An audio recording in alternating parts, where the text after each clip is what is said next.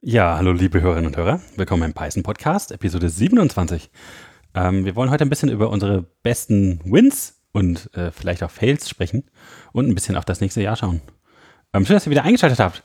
Ich bin natürlich wieder äh, mit Jochen dabei. Ja, Dominik ich auch. bin der Dominik, genau. Und der Johannes ist heute wieder da. Hey Johannes. Ja, hallo. Hallo. Ich bin ja quasi schon Dauergast hier. Ja, Ja, kann man so sagen. Also schon jenseits von Gast. Ja. Und ähm, ja, ähm, aber vielleicht wollen wir das einfach, äh, wie sonst auch halt immer mit so ein bisschen News, wobei wir könnten das diesmal auch so ein bisschen ausdehnen auf äh, was ist eigentlich 2020 so passiert oder was kommt in 21 noch Du meinst so ein Trends oder weiß ich nicht. Bisschen Struktur, ja, ich fange einfach mal so ein bisschen mit News an. Ja, ich wollte gerade sagen, dann kommen als erstes die News aus der Ja. Äh, und zwar ganz nett, freut mich natürlich besonders. Es gibt jetzt äh, Python 391 ähm, und, und 387 ist auch released worden, aber für mich nicht so interessant, weil äh, Apple äh, M1 Mac und ähm, da äh, ist das jetzt schon so ein Binary, das halt nativ auf dem M1 läuft äh, für Python 391. Also das ist schon äh, sehr, sehr cool. Ähm, ja, und ähm, es sind halt ein Haufen Bugfixes oder so, kann man sich auf, den, auf der Changelog-Seite halt selber mal angucken. Ähm, zweites Ding auch zum, zum M1. Äh, Docker tatsächlich, das war ja auch letztes Mal schon so ein bisschen die Frage, ob das, ob das geben wird. Ja, es gibt jetzt schon eine experimentelle Version und das wird dann wohl irgendwann kommen. Also ich habe es nicht installiert, weil ich probiere jetzt gerade so irgendwie, äh, wie sähe denn mein Leben aus ohne Docker-Experiment. Äh, mal schauen, ob das, äh, ob das gut geht oder ich dann doch irgendwie ja, wieder zurückgekrochen komme. Aber ja, mal schauen. War das mit Docker 3 eine Kombination oder? Äh, das weiß ich nicht. Das war, es gibt eine Experiment, äh, experimentelle Release für, für ein, für ein Ah, ja. M1, aber. Ja, Die hat nämlich auch sowas wie Compose eingeführt jetzt als Extra-Kommando ohne Docker Compose. Ah, okay. Ja, nee. Das- Oh, haben sie das reingezogen. Das ist ja schön. Ja, ähm, und ansonsten Mhm. war noch, also großes Thema, das war auch im, im Django Newsletter, dann, das ist ja immer irgendwie Breaking News, wenn, äh, äh, ist ähm, äh, äh, David Hannemer Hansen, der von, von Ruby on Rails, äh, hat äh, n- n- n- ähm, ja, hat, hat etwas angekündigt und zwar hat er einige, einige Geschichten released, äh, oder vielmehr die Firma dahinter, Basecamp, ähm, und unter dem, unter den ja, Oberbegriff Hotwire. Und ähm, Ein Hotwire, ein heißes Kabel, was ist das? Ja, äh, das ist ganz interessant. Also, Heiße Draht. äh, hat mich sofort so ein bisschen an, also zuerst dachte ich, ist es jetzt irgendwie so ein Witz oder so, da hieß es halt so, naja, also äh, bessere interaktive Geschichten, weil wir, wir machen jetzt alles neu und anders und dieses ganze Javas äh, JavaScript-Zeugs braucht man nicht mehr. Wir machen nämlich jetzt äh, HTML direkt über den, übers Kabel. Ich so, ja gut, ja, das hat man ja schon immer gemacht. Was ist denn da jetzt neu und toll? Das hatten wir doch schon mal, oder? Hatten wir das nicht schon mal? Das, das gab es doch schon irgendwann mal. Und äh, das Neue und Tolle ist, dass das halt äh, nur so HTML-Schnipsel sind. Und die kommen halt auch über WebSockets.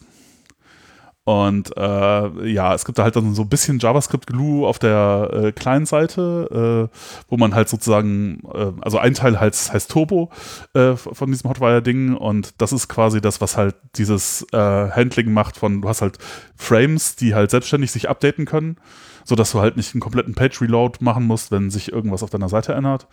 Äh, und die können aber, du kannst aber auch Dinge außerhalb von diesen Frames damit updaten und so und das geht halt auch per WebSocket. Und dann hast du halt noch irgendwie äh, Stimulus, heißt das irgendwie so ein JavaScript-Framework, wo du so relativ simple Controller hast, die dann irgendwas machen können, äh, wenn sie halt irgendwie Daten kriegen, nur über, über, über, ähm, äh, über die Leitung und dann halt irgendwie selber so ein bisschen äh, HTML rendern, aber das ist eigentlich eher so die Ausnahme. So eigentlich willst du sozusagen, dass es auf dem Server gerendert wird und du ersetzt halt nur Dinge im DOM und zwar ganze Bereiche.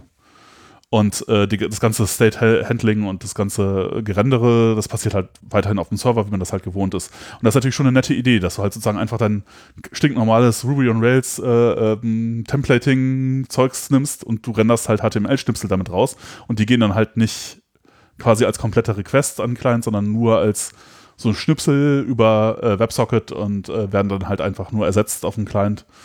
Und dann kannst du quasi deine gesamte Applikation weiterhin wie so einen normalen Ruby on Rails Monolithen schreiben.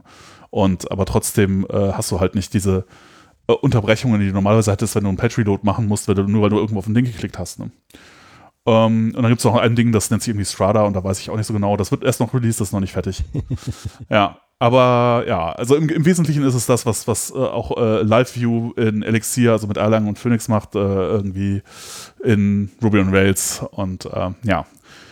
Und jetzt haben natürlich auch schon irgendwelche Leute sich überlegt, ob sie das nicht für Django adaptieren können und so. Da gibt es eine Diskussion dazu und es gibt auch schon eine GitHub-Organisation. Und äh, aber interessant finde ich daran, dass halt jetzt alle Leute so, oder das ist irgendwie ein Thema jetzt gerade, so dieses Async, äh, ähm, ja, äh, ähm, na, dieses äh, WebSocket-Zeugs und dann diese Monolithen bewegen sich jetzt auch in die Richtung. Ich meine, es war immer schon ein Thema, aber jetzt gerade habe ich das Gefühl, das kriegt so richtig Moment.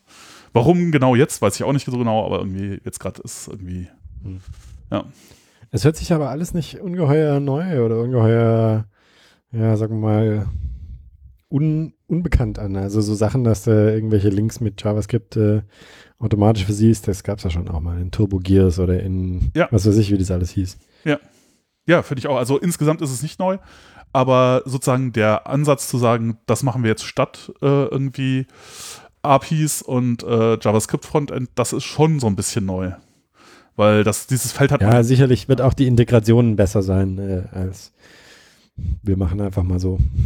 Aber was, was muss man jetzt da vorsetzen? Also macht man in das Frontend, macht man dieses Turbo rein und das lädt dann einfach aus der Templating-Engine irgendwelche Teile raus, die dann zwar über Sockets kommen, nicht über einzelne Requests.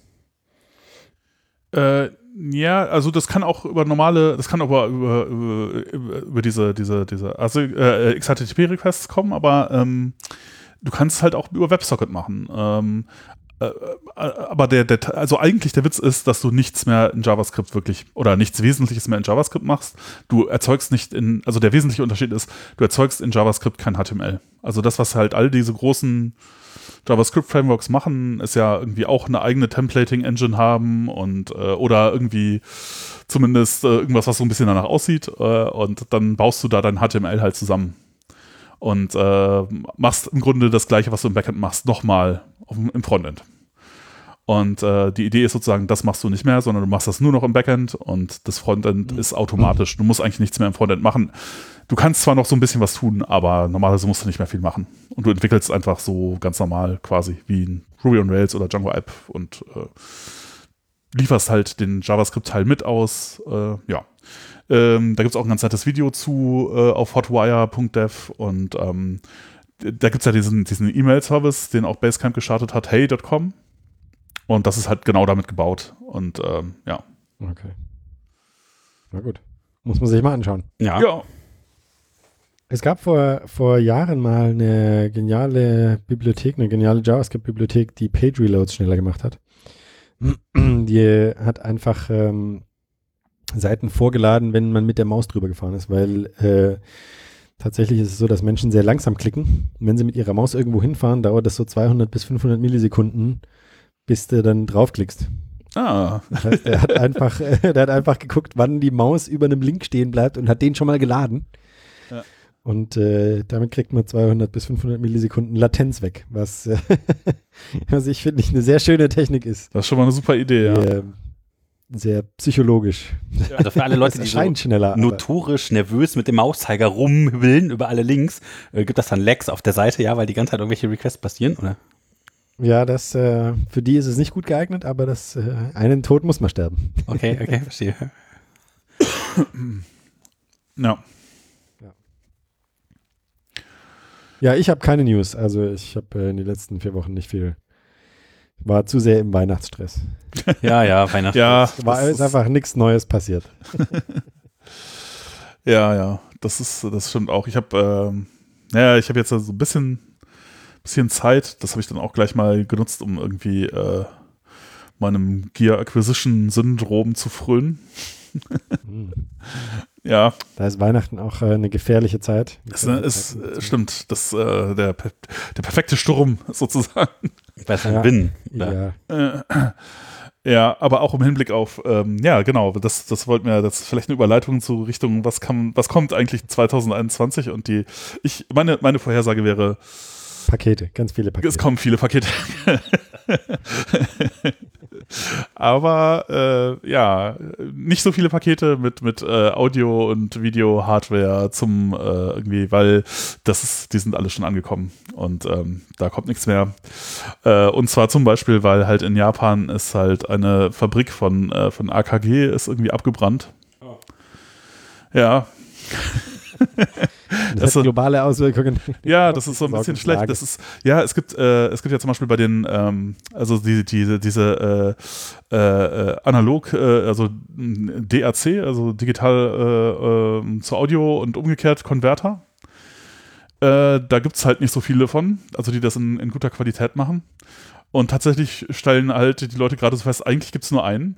Und dummerweise dieser eine, der hat dann zwar sein Zeugs unter ganz vielen äh, ja, Label, äh, Labels und so ver vertrieben und äh, es sah so aus, als könnte man das Zeug überall kaufen. Aber tatsächlich war es nur eine Firma, nämlich AKG. Und tatsächlich war es auch nur eine Fabrik, in der die hergestellt wurden, nämlich die. Und die ist gerade abgebrannt. Und das ist ja schlau. Das ist jetzt schlecht. Äh, und niemand anders kann das so richtig. Und jetzt geht halt, also alles, was so High-End-Audio angeht, da werden jetzt so die Lager leer und die Preise steigen. Und äh, ja, wenn man da nichts hat, das wird in 2021 ein bisschen schwierig, das zu kaufen. Unter anderem auch deshalb, weil halt, ja, die Nachfrage weiterhin hoch bleiben wird, äh, denke ich mal, weil Homeoffice wird wohl weitergehen, nehme ich mal an. Das war ja. Sieht, es sieht erstmal so aus. Ja, also die, die, bisherige, die bisherige Prophezeiung war da so bis äh, in Sommer. Mhm. Also jedenfalls jetzt hier bei uns. Äh, so in Mitteleuropa. Ja, kommt drauf an, äh, welche, August welche man. November, also so gehört. Ja, äh, Normalität, also es kommt drauf an, was man sich da anhört. Aber jetzt äh, sind ja auch schon tatsächlich, äh, die Zeit äh, gibt da aktuelle Zahlen an, 21.566 Impfdosen in Deutschland verabreicht worden. Das ist doch schon mal nicht schlecht. Dann, dann ist er nicht mehr weit. Ja, ja, wir sind, wir sind schon fast da. Wie brauchen wir 40 Millionen durch äh, 20.000? Ja, du, du, ja, ist auch das, auch das ist unklar. Irgendwo zwischen 35 und 60 Millionen wird es wohl liegen. Und äh, doppelt natürlich. Also ja, ja. Hm. Ähm, das ist, äh, ja, ja, und vor allen Dingen gibt es ja jetzt dann auch noch mal so eine neue, äh, eine etwas äh, abgewandelte Virusvariante, die ein bisschen infektiöser ist und das ändert die Zahlen halt auch nochmal. Weil das Problem ist, du musst jetzt mehr Leute, du brauchst einen größeren Anteil äh, in der Bevölkerung, der immun ist, damit das noch funktioniert, weil das hat halt direkte Auswirkungen. Wenn das Ding infektiöser ist, dann brauchst du halt, ist der Prozentsatz der Leute, die irgendwie immun sein äh, müssen, entweder dadurch, dass sie das schon hatten oder ja, genau, geimpft werden, halt höher. Was bedeutet, ja, das wird länger dauern wahrscheinlich. Ja, einmal du musst mehr herstellen, dann musst du es verteilen, alles schlecht. Also die, äh, die pessimistischere Richtung geht eher zu sagen, so, das wird auch noch bis Winter 2021 leider dauern wohl. Also hm, alles nicht so richtig schön und sowieso die Zahlen sehen alles, alles, es ist alles fies aus. Also muss er ja, es, ist, es kann eigentlich nur, also egal in welche Richtung es geht, die ist eigentlich alles, sind alle doof, die Richtungen. Jetzt gibt es keine guten mehr. Jetzt ja. über Weihnachten sind die Sachen alle gesunken. Aber, ja, komisch. warten wir mal die Nachmeldungen ab. Warten wir mal die Nachmeldungen. ja. Ja, gut. Ich meine, das äh, wird uns noch äh, das nächste Jahr beschäftigen. Also, äh, habt ihr da irgendwas, äh, halt. habt ihr eigentlich sowas gemacht? Also, ähm, was ich tatsächlich, ich hatte das, das war mehr so ein mehr so ein, oh, weiß ich auch gar nicht, ob ich das erzählt äh, ähm, Naja, also ähm, es war mehr so ein, Komm, so, so ein, Versuch, äh, genau, ich dachte so, naja Gott, äh, diese, diese ganzen E-Commerce-Geschichten, da will ich auch mit dabei sein, jetzt so im Jahr 2021, weil ich habe also mal in der Partikel gefragt, ob man nicht irgendwie diese Schnelltests, das klingt ja alles ganz toll und so. Und hieß es dann so, nee, nee, nee. Und dann dachte ich, na gut, dann äh, gucke ich doch mal, gibt es nicht Webseiten, auf denen man das kaufen kann? Und tatsächlich gab es. Und ähm, ich habe dann halt auch bestellt. Und, Für wie teuer, Jochen? Uh, ja, man muss sie in großen Packungen kaufen. Ich habe irgendwie so 25 Stück bestellt. Das hat so pff, äh, irgendwas um die 200 Euro gekostet oder so.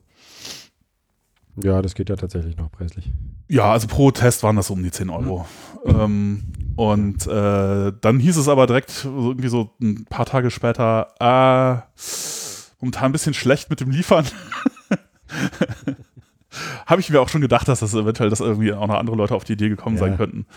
Und ähm, ja, aber ich, äh, es, es, kam dann tatsächlich sogar noch vor Weihnachten irgendwie an. Äh, und äh, hat alles funktioniert. Äh, ja, also irgendwie äh, DRL meinte so, ja, super, herzlichen Glückwunsch, kommt doch noch an, irgendwie, wir sind sehr froh, aber äh, dass wir das sagen können, aber wir beliefern medizinische Einrichtungen auch mit Priorität. Da ich so, ja, das ist sehr gut, sonst wäre das ja vielleicht gar nicht angekommen. Wunderbar. Ähm, ja. Und hast du einen Webshop aufgemacht und den Preis verfünffacht? Nee, nee, nee, nee. Ich, äh, sie sind auch schon, also ein guter Teil davon ist jetzt auch schon, ja, äh, verbraucht. Aufgegessen. Weggefetzt, wie man so sagt. ja, ja. Ja, äh, ich habe äh, tatsächlich Angebote gesehen, äh, da haben sie 50 Euro pro Test verlangt. Also da können schon durchaus Margen drin sein, Jochen.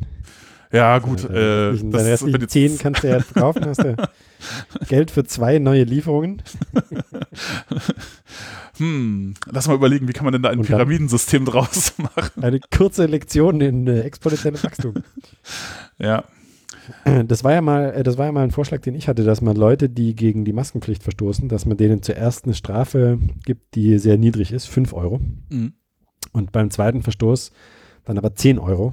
Und beim dritten Verstoß 20 Euro. Mhm. Und äh, das wäre dann gleichzeitig abschreckend und eine kurze Einführung in exponentielles Wachstum, ja, was ja. vielleicht äh, nützlich wäre.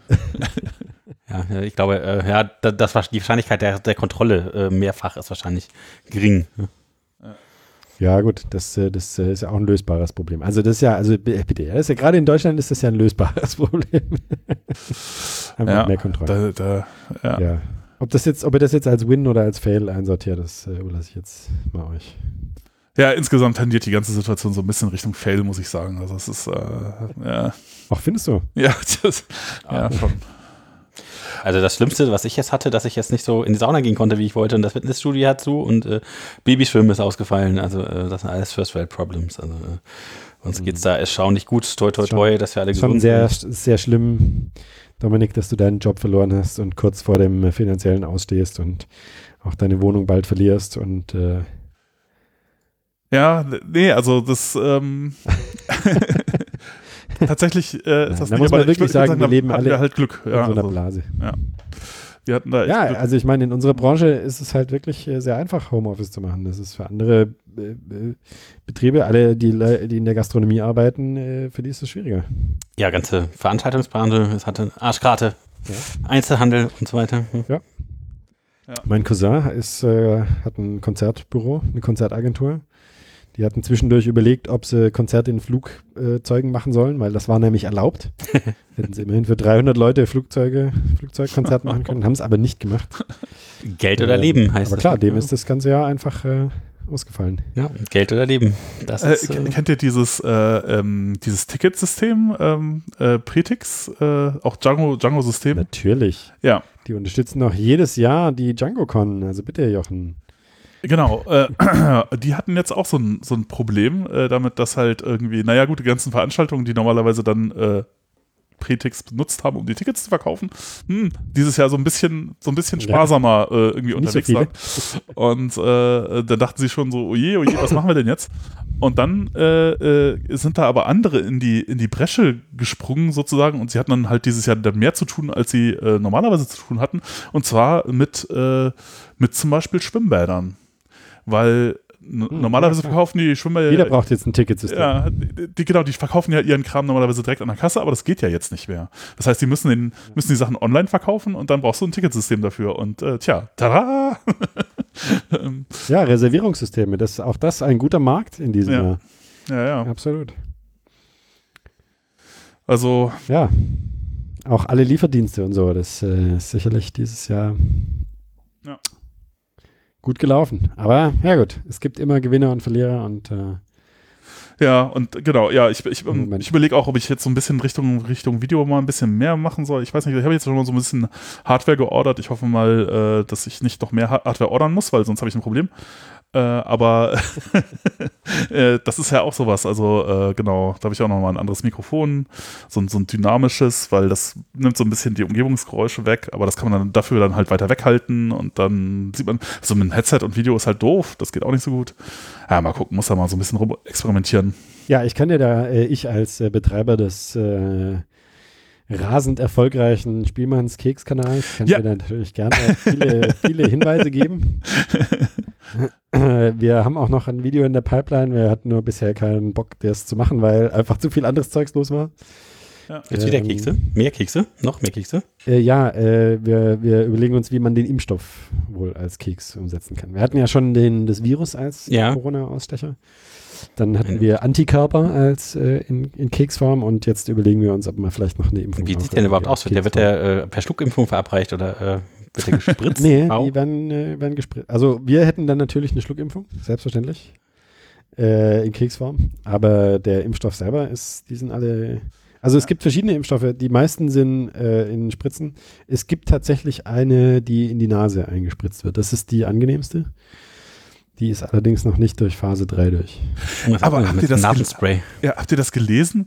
Äh, äh, ich finde das, das, das fand ich super cool. Da gab es jetzt einen Artikel auch von einem, der normalerweise sich eher mit Computerkram beschäftigt, VDNS oder so. Äh, Oh ja, ja, den habe ich gelesen. Den hast du gelesen? ja, Ich weiß, was du meinst, Jochen. ja der, der war sau cool. Der hatte den, den, den Impfstoff von, von BioNTech, äh, Pfizer, äh, den, den hat er halt sozusagen aus, der, aus so einem Computer, äh, ähm, so einer Computerperspektive irgendwie mal darüber gesprochen, was das Ding so alles macht. Und das fand ich sau interessant, weil da waren echt einige tolle Tricks dabei, von denen ich gar nicht wusste, dass Man das muss, da, man muss dazu sagen, man muss dazu sagen, dass der ja veröffentlicht ist. Der ist ja als Patent eingereicht und da muss er ja veröffentlicht sein.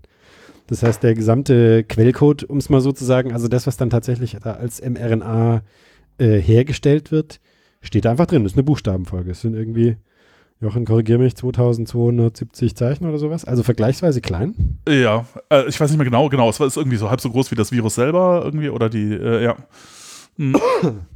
Genau. Und äh, ja, da sind einige schöne Hacks drin. Auch einige schöne Sachen, die man so ja, als Computermensch durchaus versteht, warum manche Sachen so sind und warum manche Sachen nicht so sind. Sehr, sehr, sehr schön gemacht. Ja. Und es ist auch erstaunlich wenig. Also es ist auch einfach, ja, Ja, der größte Teil von diesen, mit von 2,5 diesen Kilobyte. Ja, ja, der, der, der größte Teil von, von, von den Daten ist halt eins zu eins aus dem Virus kopiert quasi. Äh, Ja, das nicht ist, eins zu eins, Jochen. Also, ja, nicht man genau hat, genug gelesen. man, man hat ein paar Änderungen gemacht, ja. Aber also der, also der, tatsächlich, was das Ding tut, ähm, ist also einmal RNA ist halt, also äh, ist halt sozusagen über auf den, den Computeranalogie äh, übertragen, halt sowas wie Hauptspeicher oder so. Es ist halt relativ flüchtig. Ähm, also es überlebt so an der, an der Luft nicht lange und äh, auch wenn man das irgendwo in, in Deshalb Organismen muss das ja auch gekühlt werden. diese- Deswegen diese Kühlkette und so, das ist alles ein bisschen doof. Äh, wenn man es in Organismen reinspritzt, dann normalerweise das Immunsystem wird da so leicht misstrauisch, wenn da irgendwie so RNA in der Gegend ja, auch liegt. Zellen, Zellen nehmen den ja eigentlich normalerweise gar nicht an. Die nehmen ja gar keine RNA von außen. Ja. Äh, und ähm, aber da gibt's dann halt schon mal so ein, äh, genau, aber äh, es ist halt quasi der rohe Code, der halt dann irgendwie von den Ribosomen der Zelle halt irgendwie sozusagen in Anführungszeichen ausgeführt wird und äh, Ja, der, dann aufgenommen halt wird. Äh, ja, genau, und der dann halt äh, Proteine, äh, der wird halt abgelesen und dann werden Proteine halt synthetisiert, so quasi von der. Ja, und ähm, das, was dieses Ding macht, ist das Spike-Protein von dem, äh, von dem Virus äh, zu erzeugen. Und zwar Ja. so ziemlich genau das Ding. Äh, bis auf auch wieder ein paar kleine Details, ne, dass Ja. diese, Damit es stabil wird. da wird's genau, weil normalerweise rollt sich das Ding zusammen, faltet sich zusammen und dann ist es halt egal. Also so, das Virus äh, bl- entblößt dieses Spike-Protein auch erst so kurz vor der Infektion. Normalerweise kriegt das Immunsystem den Kram halt nie zu sehen. Und wenn man das Virus platt macht, also wie man das normalerweise mit Impfstoffen, so, also die simpelste Art, ne, man macht, man schüttet irgendwie Formaldehyd drüber oder man, man macht das irgendwie heiß, dann ist es halt kein Virus mehr, sondern nur noch so Liber. Teile von einem Virus. Viruskrümel. Und äh, ja, das reicht ja manchmal auch schon, damit das Immunsystem dann so merkt, so, hm, okay, äh, das, äh, das erkenne ich hier wieder. Aber bei dem, bei dem Virus ist das blöderweise nicht so richtig toll, weil äh, das entscheidende Protein halt dann nicht mehr so in der Form da ist, wie es das geht. was halt kaputt geht, genau. Und dieses, ähm, dieser Impfstoff äh, erzeugt halt dieses Protein und zwar halt so, dass es sich nicht zusammenfaltet, sondern in der gleichen Form bleibt. Und äh, dass, äh, äh, dass das Immunsystem das Ding dann halt auch wiedererkennen kann. Das ist natürlich total super, weil, ähm, naja, also das sieht halt aus wie eine echte Infektion für das Immunsystem. Ne? Da kommt irgendwie so Zeug, so eine Spritze, also kommt halt irgendwie so Zeugs rein, dann fangen Zellen plötzlich an, etwas zu produzieren, was sie normalerweise nicht produzieren. Und das ist alles höchst alarmierend. Ne? Und äh, äh, ja, das sieht alles sehr gefährlich aus, ist aber halt ungefährlich eigentlich, weil sobald die RNA verbraucht ist, die in so der Impfdosis drinsteckt, dann Genau, ist das, es halt weg. Das, das kann sich nicht fortpflanzen. ja. Das ist ein einmaliges Event. Das ist, das ist eine der wichtigen Sachen. Das heißt, man wird nicht krank davon, sondern Ja. es wird halt einmal umgesetzt. Genau. Für mich, für mich das Beeindruckende an der ganzen Geschichte ist eigentlich, dass das ja, dass das eine Technik ist, die nicht nur für dieses Virus funktioniert, sondern die funktioniert prinzipiell für eine ganz große Menge an Viren. Ja, ja. Das heißt, sobald man so ein Virus einmal sequenziert hat, kann man prinzipiell sehr schnell damit anfangen. Und das war ja auch bei diesem Virus hier so, ja, dass die nach zwei Tagen diese Sequenzen, die sie da jetzt alle getestet hatten, äh, hatten. Mhm. Die haben dieses, diese Virussequenz gekriegt aus Und war ein China. kleines Labor, ne? auch eine sehr Männchen beeindruckende Geschichte. War eine? Handvoll Männchen nur, oder? Das waren unter zehn, die da in dem Labor saßen und das gemacht haben, oder? Ja, genau, das waren also im Wesentlichen halt die Leute von BioNTech und die haben das übers Wochenende gemacht und dann hatten sie diese Sequenzen und der Rest der Zeit ist jetzt mit Testen und Herstellen verbraucht worden. Und ähm, das ist schon beeindruckend, weil wenn diese Technik so funktioniert, dann hat man so eine ganze Klasse von, äh, äh, von, von äh, Impfstoffen, die man quasi on demand herstellen kann. Und das ist schon, Ja.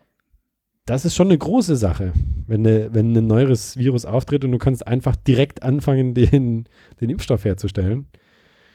Ja. Ah, das ist schon- äh, wird sich die Sache ganz schön ändern. Auch, äh, was auch, was ich auch toll fand, und das wusste ich auch nicht, Mhm. das war auch für mich völlig neu, äh, das zum ersten Mal in diesem Artikel gelesen, dass du halt tatsächlich so eine Art, wie, wie so 3D-Drucker, ja, oder Drucker äh, für RNA, Oh ja, kannst du halt einfach kaufen, dann nimmst du diese Folge, die du halt irgendwie aus dem Internet aus einer äh, aus so einer zwielichtigen Quelle irgendwie kopiert, äh, tust das da rein und dann druckt es das Ding halt in RNA einfach aus, so in so einer Mik 30 Mikrogramm Dosis.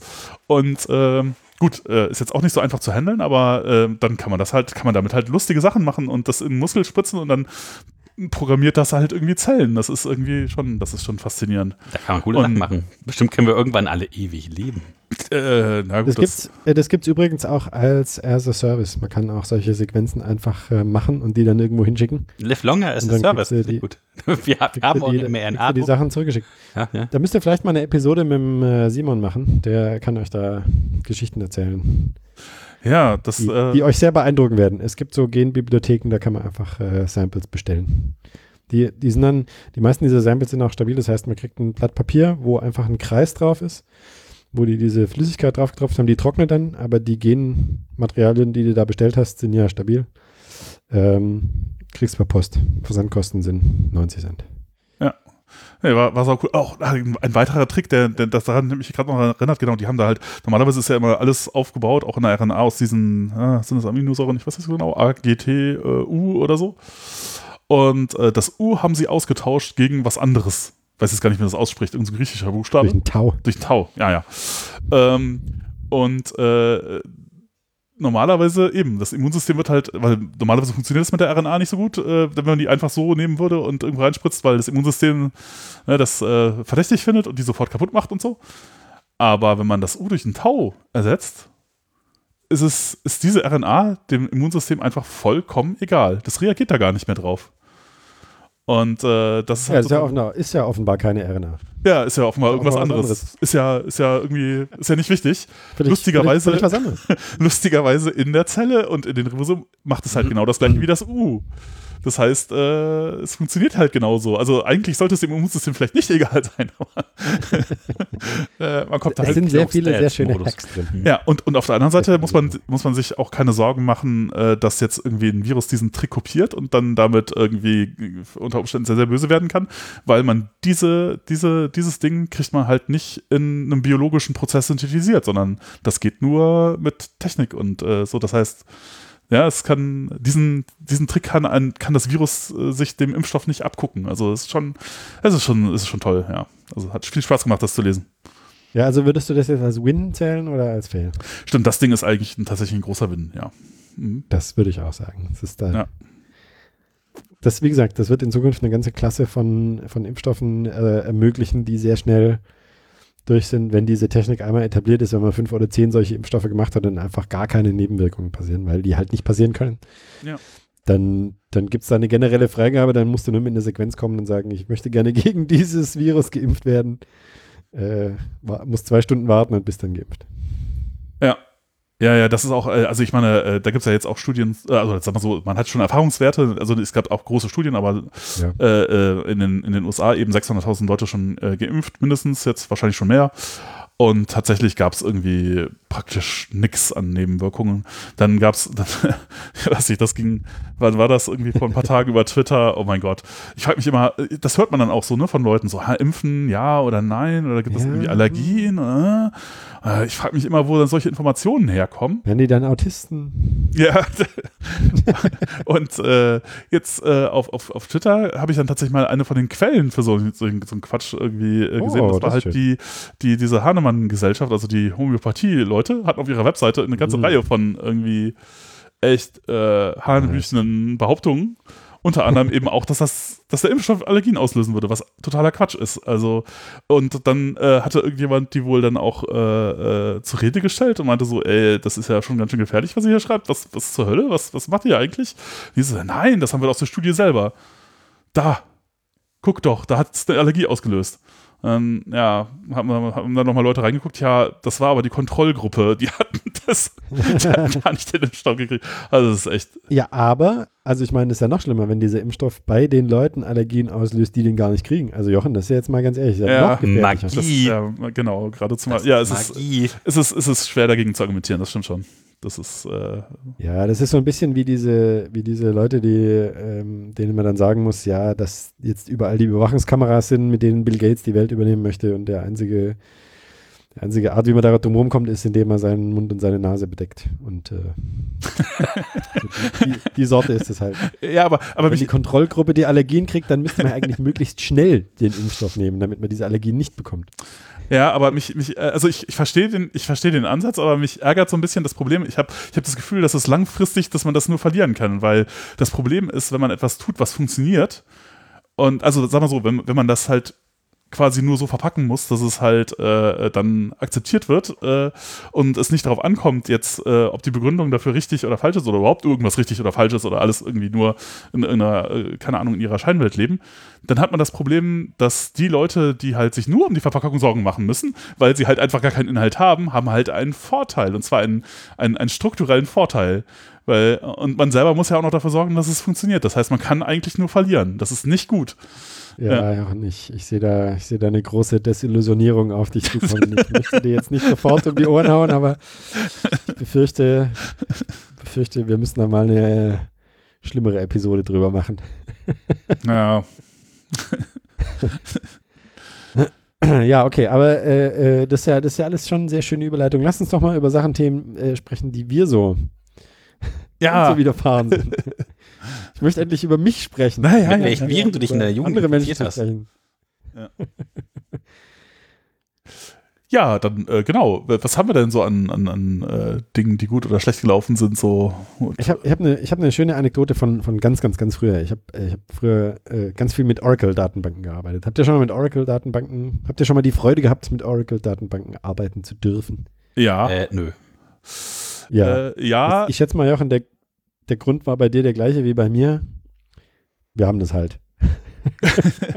Naja, das war also tatsächlich äh, äh, äh, web.de lief äh, zum großen Teil, also der, der also primär lief halt äh, auf Oracle quasi. Weiß nicht, ob das noch immer noch so ist, aber vor langer Zeit war das so.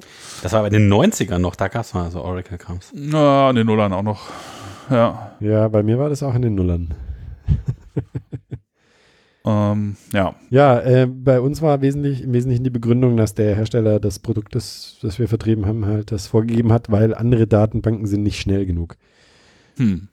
Was damals schon eine sehr interessante Auffassung. Behauptung war. Mhm. Ja, äh, wir haben es auch nicht näher untersucht. Vielleicht war da Magie Äh, im aber es Spiel. gibt dann, es, ich schätze, dass da so grüne, grüne Papierscheinchen-Magie im Spiel Achso, gewesen sein mag. diese Magie schon wieder. Ja, Äh, kennt ihr den, kennt ihr den Softwarehersteller äh, CA? Die hießen früher mal Computer Associates. Ähm, Nee. sind in der Enterprise-Welt ungeheuer groß, äh, sind inzwischen auch gekauft von irgendjemandem, ich weiß gar nicht von wem. Mhm. Äh, als wir damals, äh, wir waren da eben Partner von denen, äh, da haben die 15 Milliarden Dollar Umsatz im Jahr gemacht, aber außerhalb der, der Enterprise-Industrie kannte die und kennt die auch quasi niemand. So der, der freundliche, unbekannte Riese. Jedenfalls mussten wir da Oracle-Datenbanken verwenden und ähm, es gibt ja dieses schöne Statement Delete from für äh, SQL-Datenbanken. Habt Mhm. ihr sicherlich auch schon mal verwendet. Delete Star from Äh, Users. Mhm. Nee, delete from heißt der Befehl einfach nur, weil du, weil du da erst dann angibst äh, mit einer Where-Klausel, was alles gelöscht werden soll. Also delete from, dann gibst du an die Tabelle, aus der gelöscht werden soll, und dann mit einer Where-Bedingung, welche Zeilen gelöscht werden sollen. Und ähm, das hat das Potenzial, sehr äh, viele Zeilen zu löschen, weil wenn du dieses Where vergisst oder wenn du dazwischen einen Kommentar machst, dann ähm, hast du ein Delete from Tabelle und dann wird diese gesamte Tabelle gelöscht. Mhm. Und das haben manche von uns Entwicklern auf die harte Tour rausgefunden, dass das so ist, Manche, weil wir halt tatsächlich einfach mal, ich will jetzt keine Namen nennen. keine Namen Ja. nennen, ich will jetzt auch niemanden hier persönlich an den Pranger stellen. Ähm, delete from. Wie war das mit der Äh, Barriere? wenn man nur Delete from Tabellenname Mhm. angibt, dann löscht es einfach alle Zeilen aus einer Tabelle raus. Ja. Und äh, das ist ja sehr ungünstig, wenn das mal passiert. Äh, Je nachdem. Manchmal möchte man das aber auch. Ja. Genau, manchmal möchte man das auch. Manchmal möchte man alle Zeilen einer Tabelle löschen. Insbesondere dann, wenn man gerade mit der Testdatenbank verbunden ist und äh, die mal resetten möchte und einfach mal alles löschen möchte. Da ist jetzt schon der erste Fail. Das äh, passiert nämlich manchmal, dass man versehentlich nicht mit der Testdatenbank verbunden ist Mhm. sondern mit der Produktivdatenbank. Ähm, aber zum Glück, und das ist was sehr Interessantes, ähm, wir haben dann gemerkt, dass dieser Befehl sehr, sehr langsam ist.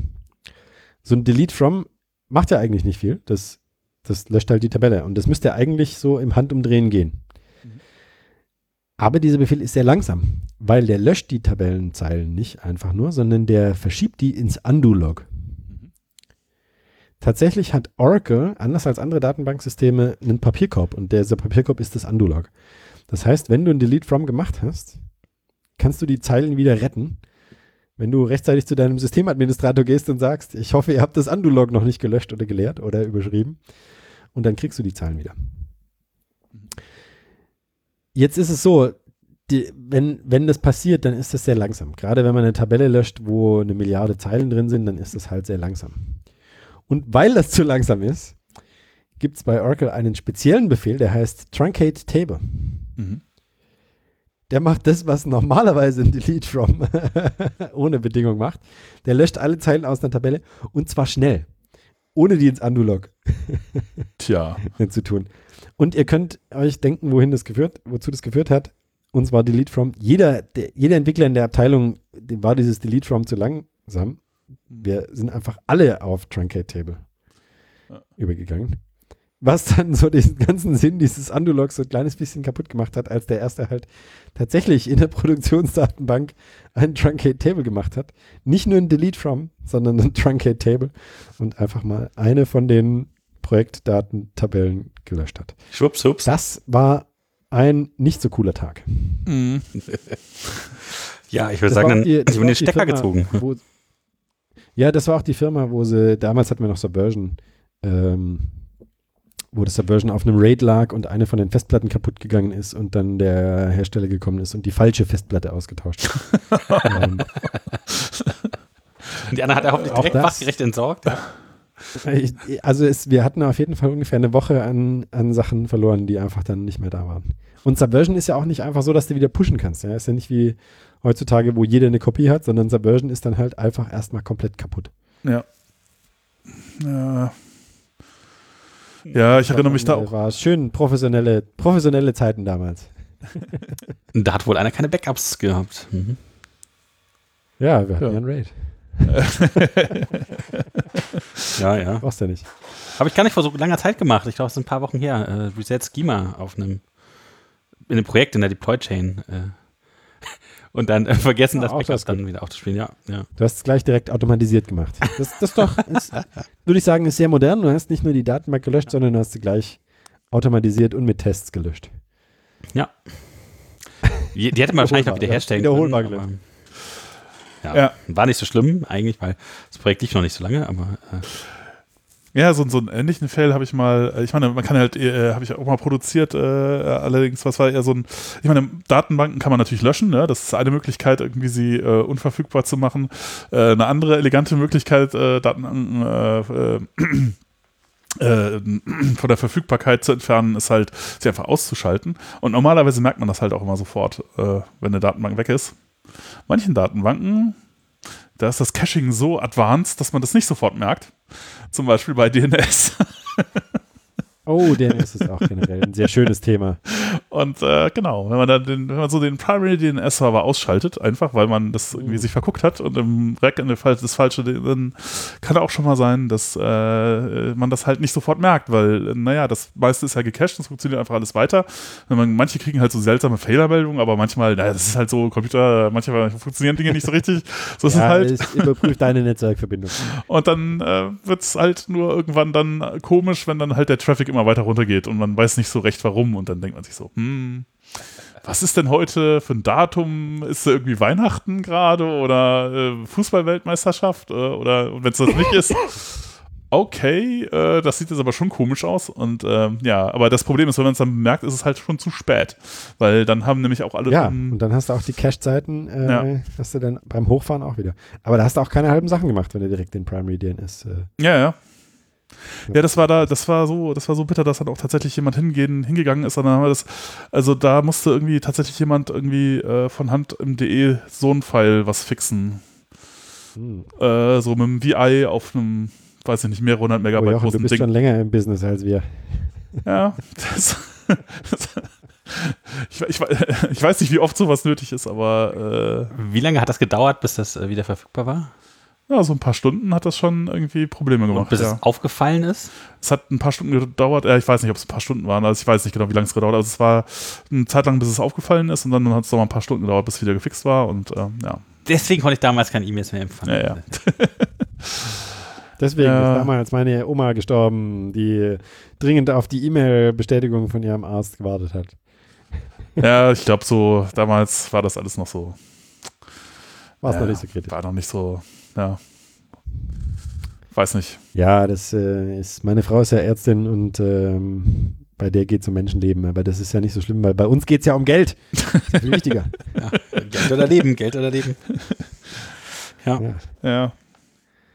Ja, das ist doch schön. Aber es ist schön, dass, wir, dass jeder von uns auch so eine Geschichte hat, wo er einfach mal Produktivdaten entfernt oder gelöscht oder Ja, ich- verfügbar. Ich glaube, das passiert auch allen irgendwann früher oder später mal. Das ist halt, äh, ja. das ist die Feuertaufe.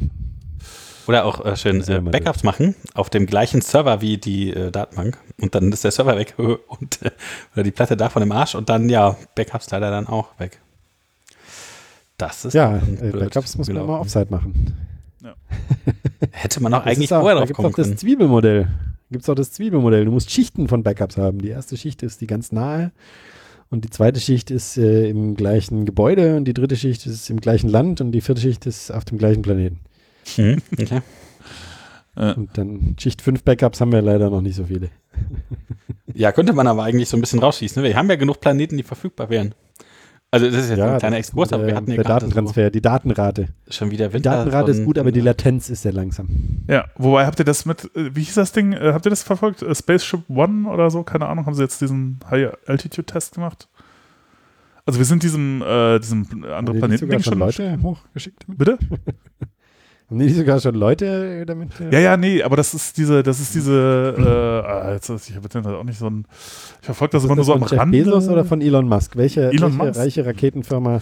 Ja, ja, Elon Musk war das.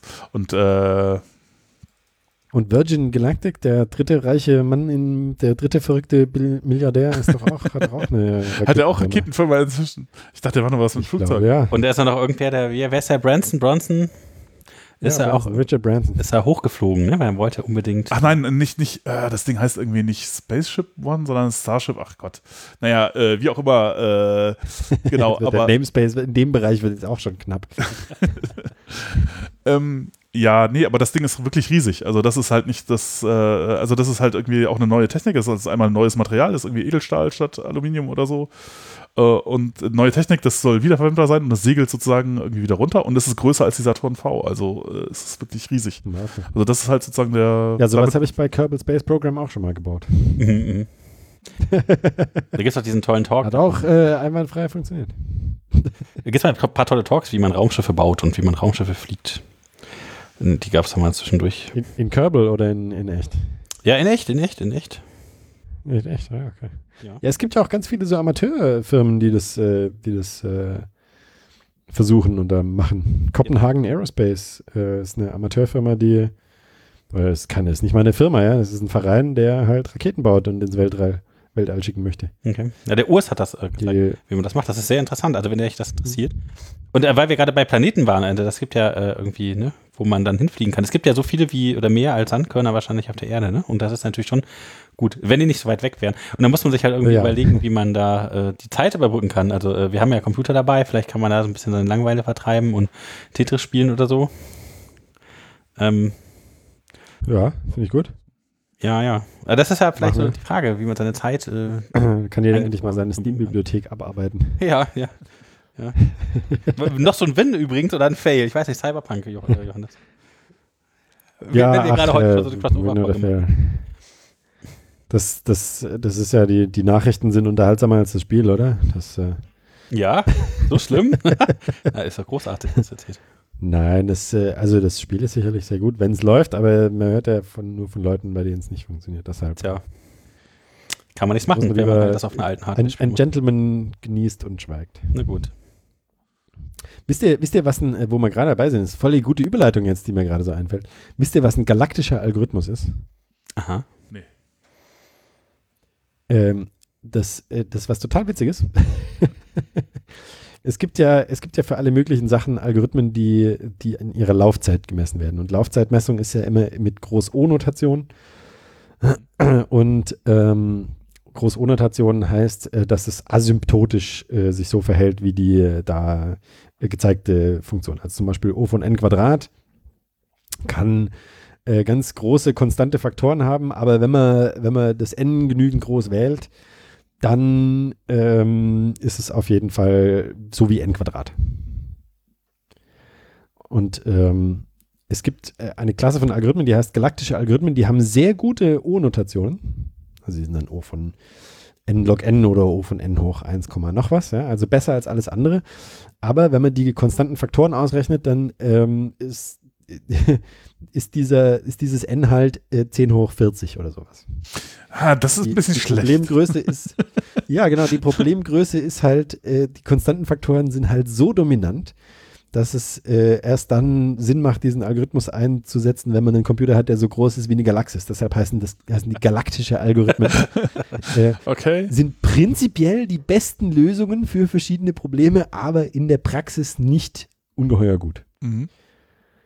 Es gibt auch manche von denen, die haben dann so Konstanten drin, wo du halt, äh, wo du quasi einen Lookup-Table vorher ausrechnen musst und der ist halt auch schon 10 hoch 40 Byte groß oder irgendwie sowas ganz Albernes. Das erinnert Ähm. mich sehr an äh, Series äh, äh, auf Interstellar Trade, ähm, wo es halt um die, die, die säkulare Verbesserung der Terms of Trade geht und zwischen zwei verschiedenen Zivilisationen, die äh, relativ lange brauchen, bis sie miteinander Handel treiben können. Ähm, das kommt so in gewisser Weise, ist halt äh, faktischer Unsinn, aber theoretisch ein, ein super tolles Modell. Ja, theoretisch optimal, aber in der Praxis leider Ja, nicht, auch ein galaktischer Algorithmus. nicht anzuwenden. Das war übrigens Ja, ein Paper von Krugman, ähm, falls ihr das, äh, müssen wir auch mal verlinken in die Shownotes. Ja, tu's doch mal in die Shownotes, ich lese es dann und äh, das finde ich gut. Ich, ich mag das gerne, so Paper lesen. Auch äh, dieses Virus-Paper habe ich auch mit sehr viel Freude gelesen, das war auch sehr schön. Ähm, ja, warum war das eine Überleitung? Weil äh, ich habe jetzt hier, ihr äh, könnt es jetzt hier sehen im Video, die, die, die Hörer zu Hause können es nicht sehen, weil es ist ja ein Podcast. Äh, dieses Buch hier, das ist ein schwarzes äh, Buch mit, mit äh, Ringen, äh, Ringeinband. Äh, das ist mein Algorithmenbuch. Und ich habe dieses Algorithmenbuch vor Jahren mal angefangen. Und die Idee dahinter ist, dass immer, wenn ich einen guten Algorithmus finde, der nicht so bekannt ist, dass ich mir den aufschreibe. Und wenn ich vor irgendeinem Problem stehe, was schwer zu lösen ist, dann muss ich nur in mein Algorithmenbuch reinschauen und finde da bestimmt irgendwas drin, was da hilft. Jetzt mach mal auf und zeig mal, wie viele Seiten da schon beschrieben sind. Ich mache jetzt erstmal den Staub weg.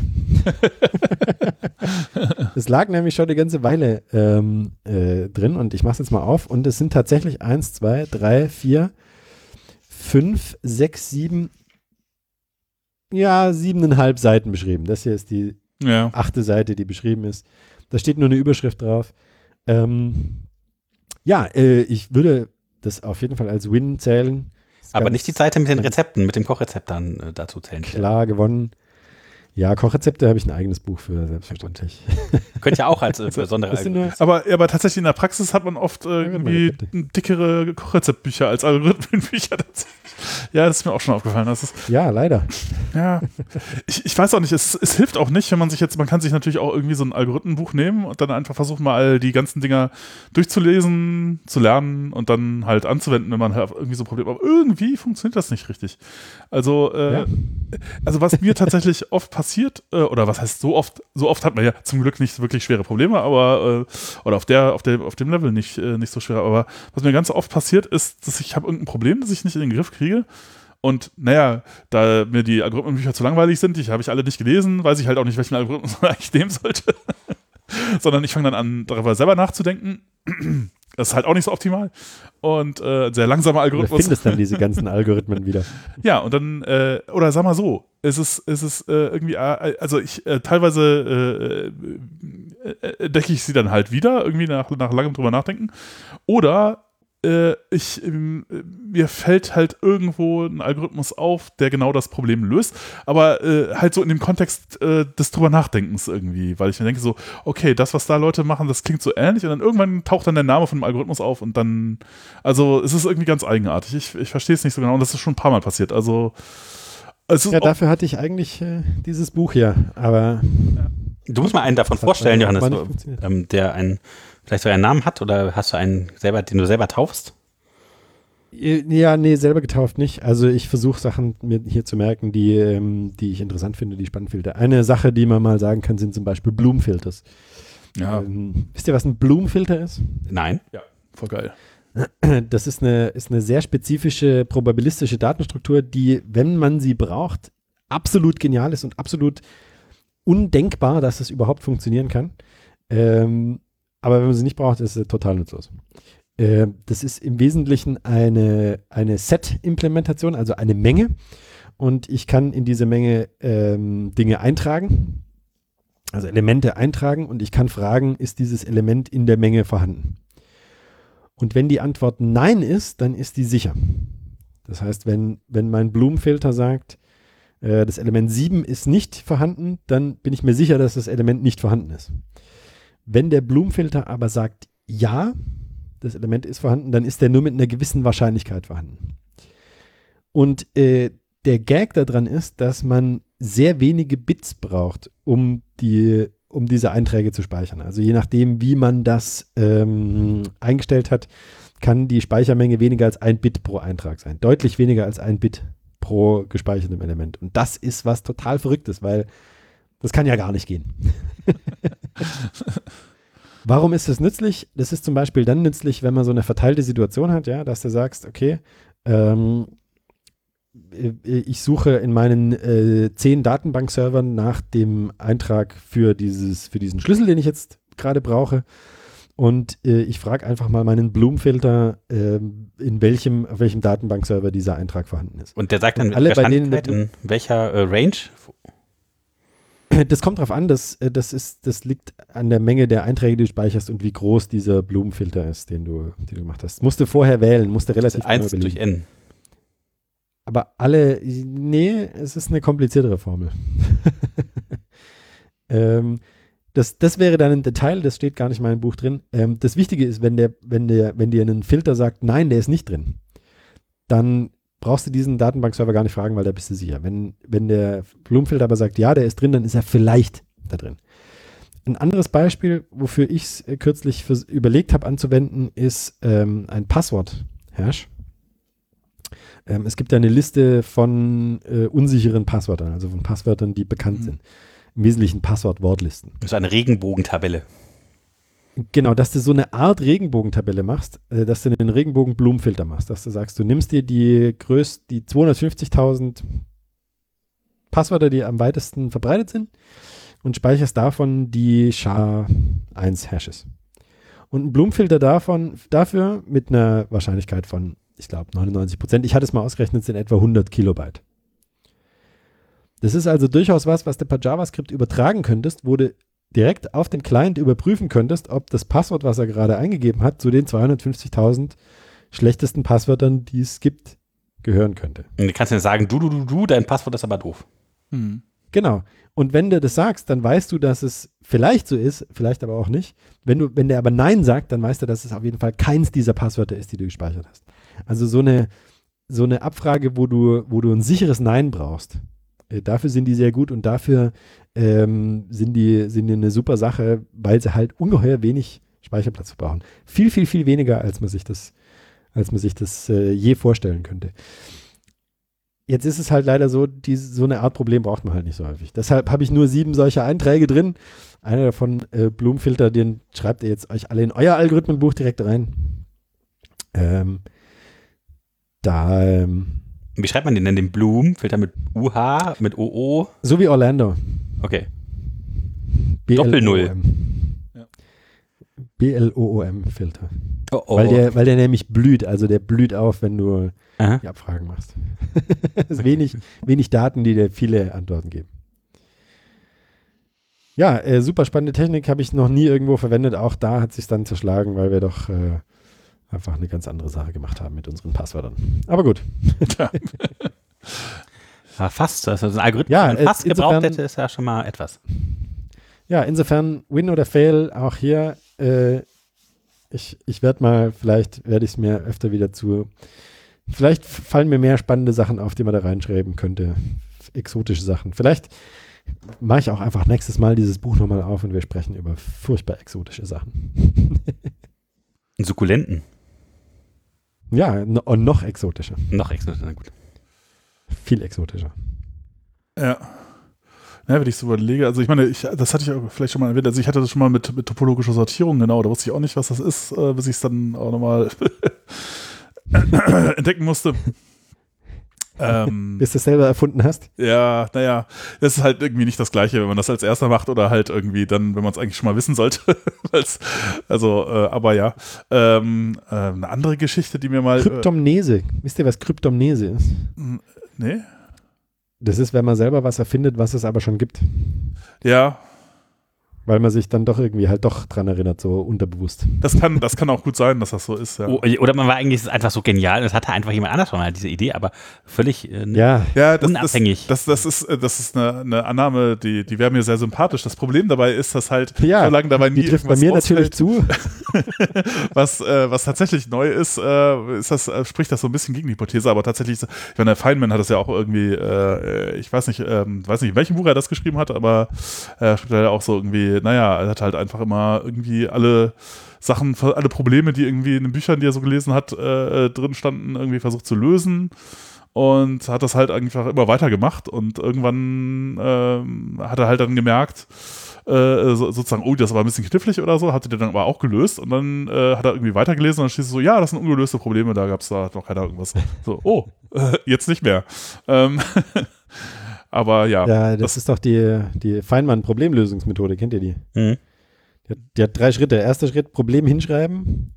Zweiter Schritt, nachdenken. Und dritter Schritt, Lösung hinschreiben. ja, Und ähm, da gibt es dann auch die, die ähm, angewandte Feynmannsche Problemlösungsmethode. Die heißt auch manchmal die studentische Problemlösungsmethode. Hat auch drei Schritte. Erster Schritt ist Problem hinschreiben. Zweiter Schritt ist ganz, ganz arg drüber nachdenken. Dritter Schritt ist heulen.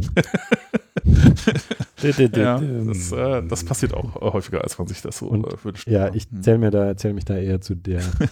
ja. Ja, aber tatsächlich, wenn ich so überlege, was habe ich, hab ich denn noch so an Dingen mal gebraucht, was so was ich nicht von Anfang wusste?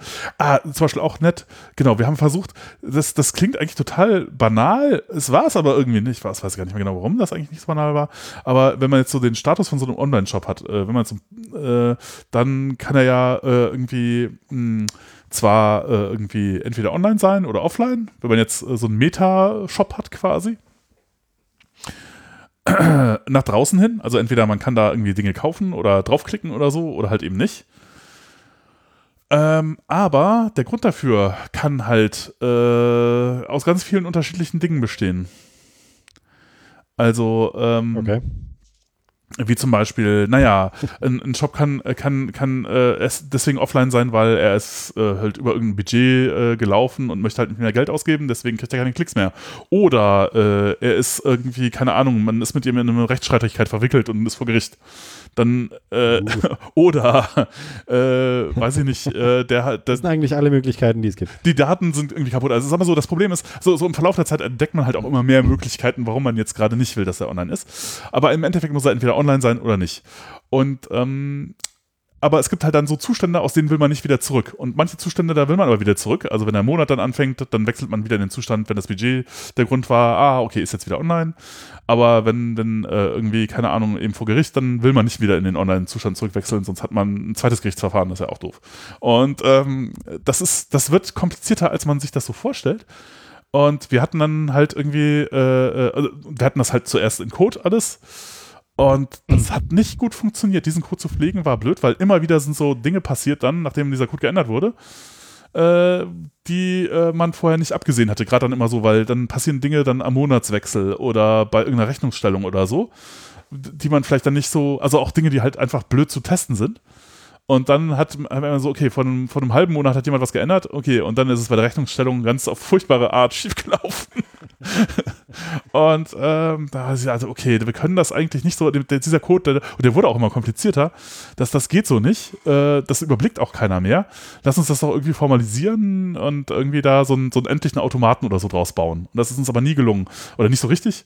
Äh, und dann, als, als nicht deterministischen Automaten konnten wir uns irgendwie hinschreiben, aber als deterministischen nicht. Oder es kann auch nicht sein, dass das so schwierig ist. ja, und dann äh, tatsächlich irgendwie. Äh, aber du kannst auch jeden nicht deterministischen Automaten als einen deterministischen Automaten mit zwei hoch n Zuständen modellieren, Jochen, Mensch. Ja, du, du weißt das einfach so direkt. Also wir, uns war das nicht so sofort klar, aber ja, dann auf die Lösung sind wir dann auch gekommen. Brauchst dann halt einfach einen Potenzmengenautomat und dann geht's. Genau. Ja, genau.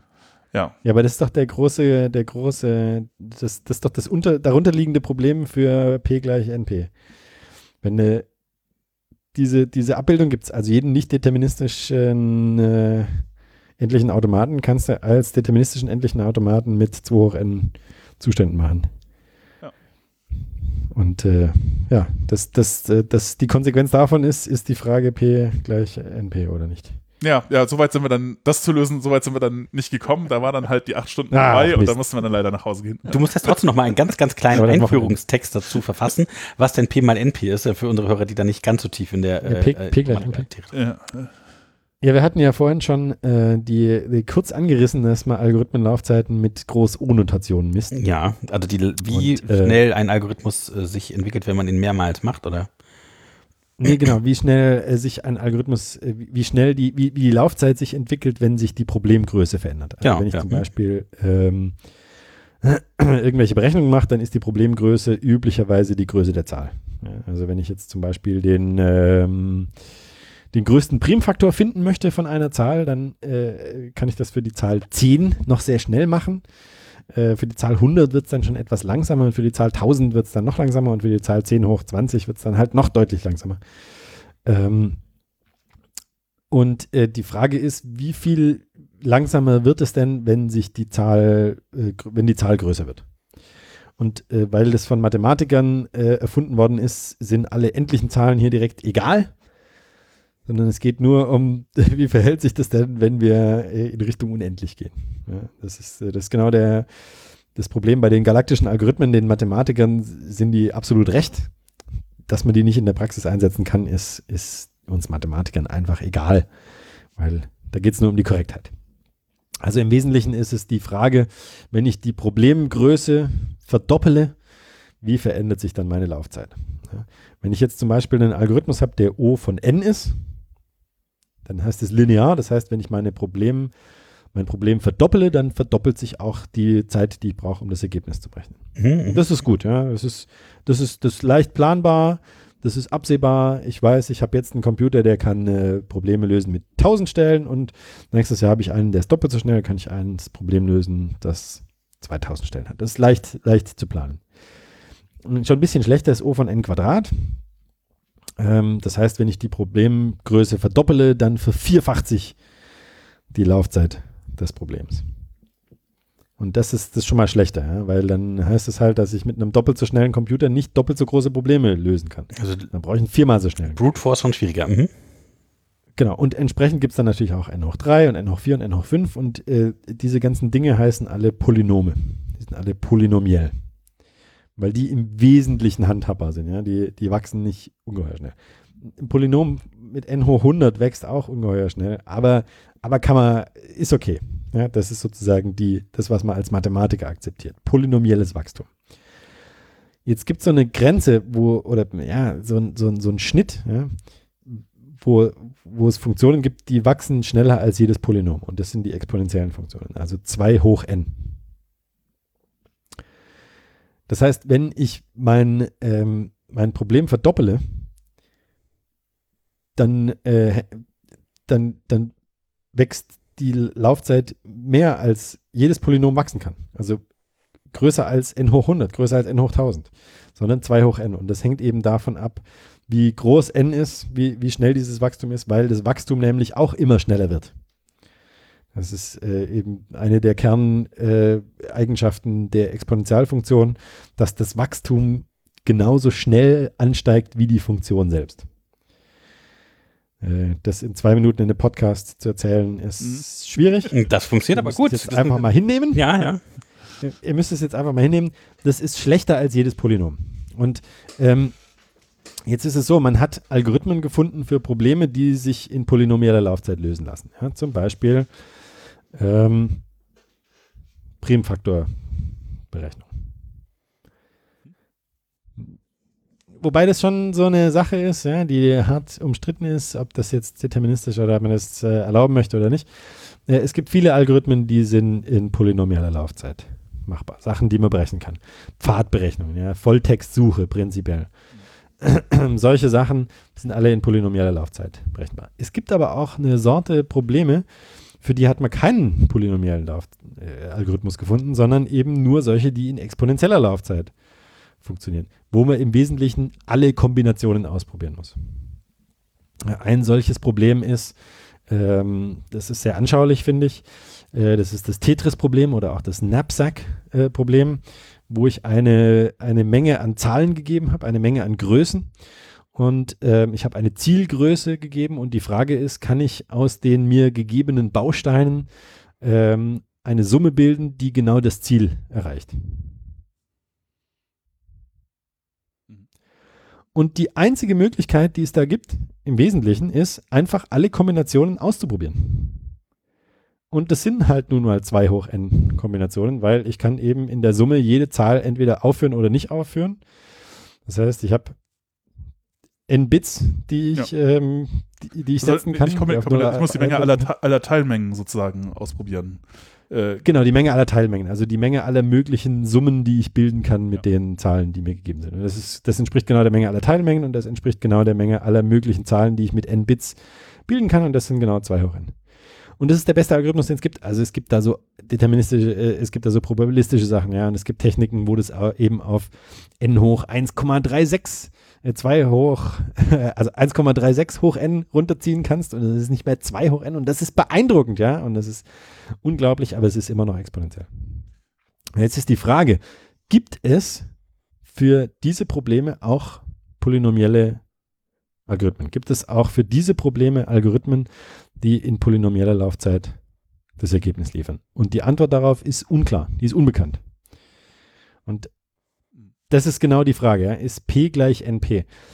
Jetzt ist es so, da kommt noch dazu, diese Probleme, die man gefunden hat, die, die nennt man N, NP, ja? nicht deterministisch polynomiell. Ähm, ähm, das sind alle solche, die, die in exponentieller Laufzeit laufen. Und lustigerweise sind die alle irgendwie äquivalent. Also man kann die alle so ineinander umformen, dass sie alle das gleiche sind. Das heißt, wenn ich einen Algorithmus für eins von diesen Problemen finde, der in polynomieller Laufzeit läuft, dann habe ich automatisch auch für alle anderen einen Algorithmus gefunden, der auch in polynomieller Laufzeit läuft. Und, und das ist das Verrückte daran, ja. Diese, diese, diese ganze Klasse an Problemen sind alle irgendwie mehr oder weniger äquivalent. Aber man weiß nicht einen einzigen in polynomieller Laufzeit zu lösen. Und das ist die Frage, gibt es einen solchen Algorithmus? Gibt es so einen polynomiellen Algorithmus für irgendeins dieser Probleme oder gibt es diesen Algorithmus nicht? Das heißt, gibt es die zwei unterschiedlichen Mengen. Es gibt Probleme, die polynomiell lösbar sind und Probleme, die nicht polynomiell lösbar sind. Oder ist das, sind das alles die gleichen? Sind es nur solche, gibt es nur solche, die polynomiell lösbar sind? Und das ist die ungeklärte Frage, ist P gleich NP? Wenn man dieses Problem löst, kriegt man direkt eine Million Dollar überwiesen, weil da gibt es einen Clay Prize ähm, dafür, ein Mathematik, äh, ja, so ein Mathematikpreis, der da ausgeschrieben ist, ist mit einer Million Dollar dotiert. Ähm, und ich glaube auch eine Fields-Medaille und eine Turing-Medaille und alle anderen Medaillen, die Ja. es so gibt in dem Feld, wären Ja, relativ glaub, schnell sicher. Also ich meine, wenn es ein äh, wenn es irgendwie sowas gäbe wie das wichtigste Problem in der Informatik, dann wäre das auf jeden Fall ein Kandidat dafür oder das also das wichtigste ungelöste Problem. Ja, also das kann äh, ja, ja, ja, also diese Komplexitätstheorie ist halt schon so, also ich meine, es gibt da noch, also ich glaube, also der, der Grund, warum das jetzt äh, NP heißt, also ähm, ist äh, nicht deterministisch polynomial, weil du ka kannst halt in, äh, mit einer nicht deterministischen Turing-Maschine äh, in Polynomialzeit überprüfen, äh, also kannst du das halt bestimmen. Und du kannst halt in, mit einer deterministischen Genau. Turing-Maschine in Polynomialzeit überprüfen, ob die Lösung richtig war oder nicht. Ähm, sozusagen, das ist halt irgendwie der, ähm, der die Namensgeschichte. Aber es gibt, es gibt, es gibt auch noch, es gibt auch noch bösere, also es gibt jetzt, also von den Komplexitätsklassen, ja, es gibt halt NPH, NP vollständig und dann gibt es auch noch, genau, X-Time drumrum und P-Space und weiß halt ja, da gibt es noch ganz viele und diese Mhm. ganzen Space-Klassen gibt es ja auch alle noch. P-Space und N-Pace und Ja. äh, da gibt's ganz, Aber- es gibt so eine ganz große Hierarchie davon. Aber das sind die einzigen, die, die so richtig bekannt sind. Und, äh, Ja, eben, und eben, es ist halt eben so, jeder, jeder äh, nicht deterministisch polynomiale Turing-Maschine kannst du trivialerweise in eine deterministische Turing-Maschine überführen, die halt aber zwei hoch n Zustände hat. Und die dann entsprechend länger braucht. das heißt, die hat keine polynomiale Laufzeit mehr. Und ähm, das ist die Krux an der Sache. Und jetzt vielleicht noch ganz, ich weiß nicht, das ist bestimmt wieder nur ein äh, Satz, ähm, der Unterschied zwischen der nicht deterministischen und der deterministischen äh, Turing-Maschine. Oh, Jochen, das darfst du mal erklären. Das, das ist schwer zu erklären. Naja, sagen wir so, das eine ist halt etwas, was wir bauen können, das andere irgendwie nicht so richtig. Also sozusagen. Äh, Nein, äh, es ist so. Oder, ja, okay. Es ist so, die, äh, ich versuche es mal zu erklären. Eine Turing-Maschine äh, ist, ja, ist ja so ein Automat, der hat eine gewisse Anzahl Zustände und in jedem Zustand macht er bestimmte Dinge. Und in der deterministischen äh, Turing-Maschine nimmst du immer einen Übergang. Ja? Du gehst immer von einem Zustand in einen anderen Zustand. Weil das, das ist, was wir bauen können, wie der Jochen gesagt hat. Ja? Wenn, wenn der Zustand jetzt A ist und dann ist, sind die Bedingungen gegeben, dann gehe ich als nächstes in den Zustand B. So, easy. In der nicht deterministischen Turing-Maschine ähm, legst du dich nicht fest. Du sagst, wir gehen jetzt von dem Zustand A in alle möglichen anderen Zustände und erst wenn wir zu einem Ergebnis kommen, sage ich dir, in welchen Zustand ich wirklich gegangen bin. Ja? Das heißt, da, da erklärt sich auch schon so ein bisschen, warum es einfach ist, das, das in, Ex, in einer exponentiellen Laufzeit zu machen, weil du halt quasi in einem Zeitschritt in alle anderen möglichen Zustände übergehst, in die du übergehen kannst. Ähm, und das ist halt nicht zu bauen, ja. Das kannst du nicht bauen. Du, du sagst sozusagen erst am Ende, welchen Weg du durch die Zustände genommen hast. wobei, also ich meine, es ist, was ja so ein bisschen in die Richtung geht, wäre dann ja, also ist nicht das gleiche, also Quantencomputer sind keine nicht deterministische Turing-Maschine, aber so ein bisschen was geht dann in die Richtung. Ja, Und jetzt So bewege ich mich natürlich aus, weit außerhalb von dem, womit ich normalerweise beschäftige, aber äh, also es gibt halt eine Klasse von äh, Problemen, die halt durch den Quantencomputer halt äh, in Polynomialzeit lösbar sind, äh, werden, die das halt normalerweise nicht sind. Äh, dazu gehört sowas wie äh, Graphenisymmetrie. Primzahlfaktorisierung. Äh, Primzahlfaktorisierung, das ist ein wichtiges, also das ist halt blöd, wenn es Quantencomputer tatsächlich ja geben sollte dabei. ganze. Das macht RSA kaputt und ähm, damit Und für DSA gibt es, glaube ich, auch so einen. ja, also äh, das, das, das Shores Algorithmus heißt das Ding irgendwie, das macht auf dem Quantencomputer das Ding halt äh, in Polynomialzeit nieder und das, äh, äh, das, äh, ja, das ist auch schon implementiert worden. Also, wenn es einen mit genügend Qubits gibt, dann haben wir ein Problem. Ähm, es sei denn, wir haben auf Post-Quantum-Kryptographie gesetzt oder so, was aber keiner macht, weil das kann doch gar nicht passieren. Naja, hm, mal sehen. Ja, ist aber tatsächlich äh, vor ein paar Monaten, Schrägstrich Jahren, hat die NIST auf einmal sehr und, und auch ähm, die NSA auf einmal sehr plötzlich äh, ihre Empfehlung geändert, ohne zu begründen, warum. Also es äh, gibt schon so Hinweise, dass man dringend auf Postquanten-Algorithmen wechseln sollte. Okay, hm. ja, jedenfalls die, die Komplexität. In 50 bis 100 Jahren wissen wir das dann auch, ob die mehr wussten als wir. Ja, also äh, diese Komplexitätsklasse wird, glaube ich, dann MPI genannt, so NP Intermediate oder so, und da sind halt so ein paar Dinger drin. Leider, ja, halt auch so ein paar wichtige. Aber tatsächlich ist es immer noch, also, ach genau, und diese Klasse gibt es überhaupt nur dann, wenn P ungleich NP gilt. Wenn P gleich NP gilt, ist es natürlich sowieso Quatsch. Aber ja, dann angenommen, vorbei. aber ich meine, so wirklich, ehrlich gesagt, so realistisch kann man das nicht so richtig annehmen, weil, also, das hätte auch schon jemand rausgekriegt, ja. wenn das wirklich wäre, ne? Also, äh, ja. Ja, aber guck mal, wenn das so, ein, so, eine krasse galaktische Sache ist, wo du halt so Konstanten brauchst, die 10 hoch 40 äh, groß sind und ein Lookup-Table, der 10 hoch 100 Einträge hast.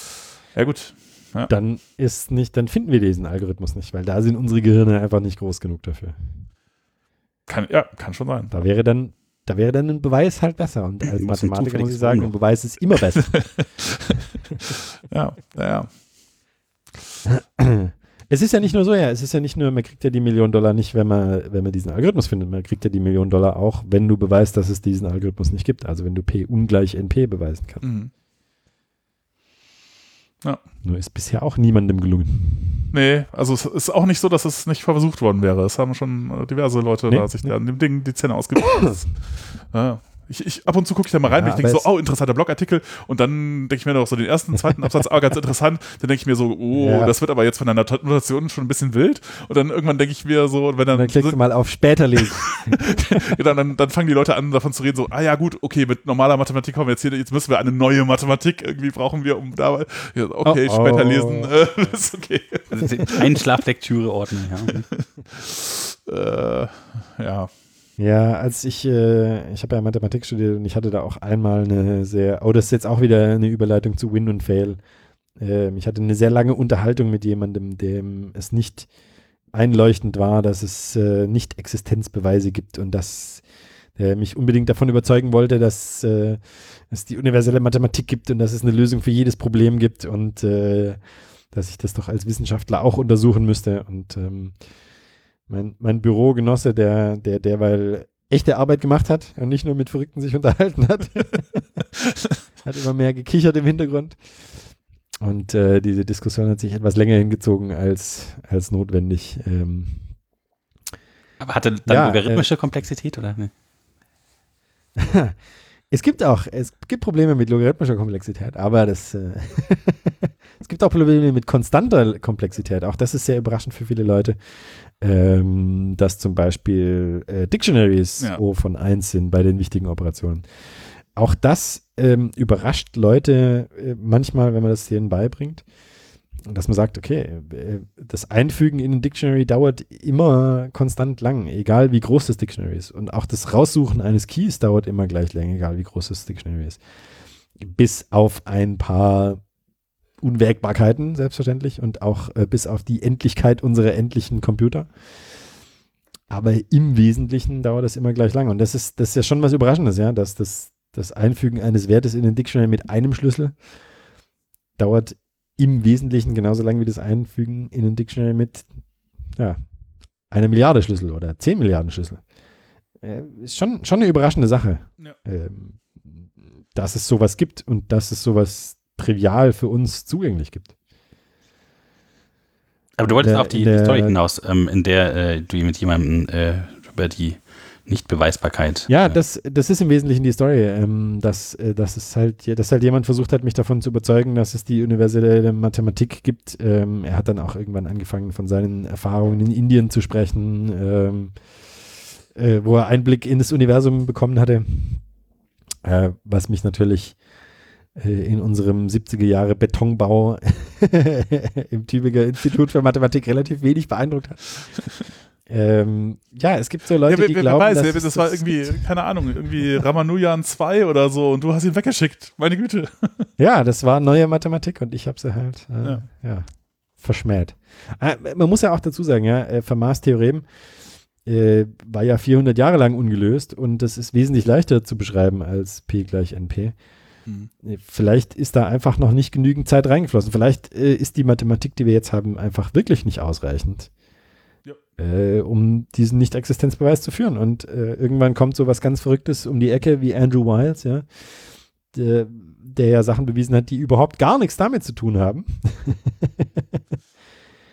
das heißt, äh, der, halt der Insider war ein bisschen zu weit weg für, für den Podcast. Der muss jetzt wieder äh, herauskommen. Ja, Andrew Wiles ist derjenige, der den Satz von Fermat bewiesen hat.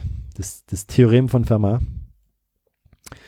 Ähm, aber es, er hat es nicht auf direktem Wege bewiesen, sondern er hat ein ganz anderes Theorem aus einem ganz anderen Bereich der Mathematik äh, bewiesen, wo man allerdings vorher schon wusste, dass es äquivalent ist zum Theorem von Fermat oder dass es das Theorem von Fermat als äh, Teilergebnis enthält, um es mal so zu sagen. Der erste Eintrag auf äh, Google sagt dazu, ähm, dass er durch seinen Beweis der Taniyama-Shimura-Vermutung äh, berühmt wurde. Genau, richtig. Ach so, ja, genau, okay. Ja, hm. ja und die enthält eben Fermats äh, letztes Theorem als äh, Teilmenge, mehr oder weniger.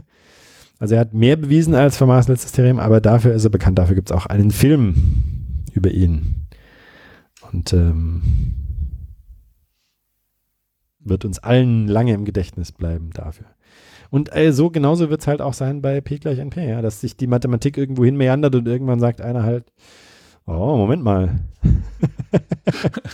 Wenn ich da richtig rum drauf schaue, dann sieht man, dass es einen solchen Algorithmus nicht geben kann. Und äh, zack. In, in 300 Jahren halt. Tja.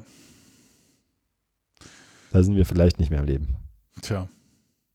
Je nachdem, wann wir geimpft werden. War das nicht ein schöner Bogen? ja, ja, ja, ja, ja. Ja, aber. Ja, jetzt haben wir ganz viel über Fails gesprochen. Gibt es denn auch irgendwas, was, was ihr so richtig, wo ihr so richtig sagen würdet, das hat funktioniert bei euch in Projekten? Weil das ist ja was, was schöner ist und was leider nicht so häufig. Ähm, also oft äh, immer, ich, ich, da, das hatte ich mir auch schon aufgeschrieben, also Dicts, ja, so Hashes, äh, diese Art Datenstruktur ist etwas, was man einfach ständig braucht. Und das ist total super. Also wer nur ja. Dicts hat, nur Listen und nur Skalare, da kommt man damit schon sehr, sehr weit. Also wenn man das richtig äh, also wenn man das wirklich verstanden hat und richtig verwendet, verwendet, dann ist man da schon, also dann ist man, äh, da ist man schon auf einem echt guten Weg, weil das meiste kriegst du damit halt schon klein. Ähm, ja, und das, und das summiert auch ganz viele so Techniken, die man sich in der, im Informatikstudium ganz schwer erarbeiten muss mit Bäumen und mit Balancieren und mit Binärsuche und so Zeugs. Das geht da alles weg, weil das einfach jetzt schon ist schon drin, so fertig. Ja. Ja, und das ist halt total nett. Also das würde ich sagen, ist ein großer Win. Das ist halt bei, ich meine, bei, bei, bei diversen unterschiedlichen Programmiersprachen ist es halt sozusagen das Basiskonzept, das eingebaut zu haben und dann damit äh, schnell zum Ziel zu kommen. Ne? Das ist bei PHP so, das ist bei, bei Perl so, äh, Ruby on Rails eben Python. Ich bin dann halt bei Python hängen geblieben. Ich würde sagen, ja, Ruby on Rails ist auch eine gültige, äh, gültige Programmiersprachenlösung, wo man hängen bleiben kann. Ist auch ein Win. Zählt man auch als Win. Äh, vielleicht auch Perl 6, das habe ich mir dann nicht mehr angeguckt, keine Ahnung. Aber ähm, gibt es das schon? Ist es schon raus? Das ist schon raus tatsächlich, ja, ja. Ja, das ist so äh, verrückt. Ja.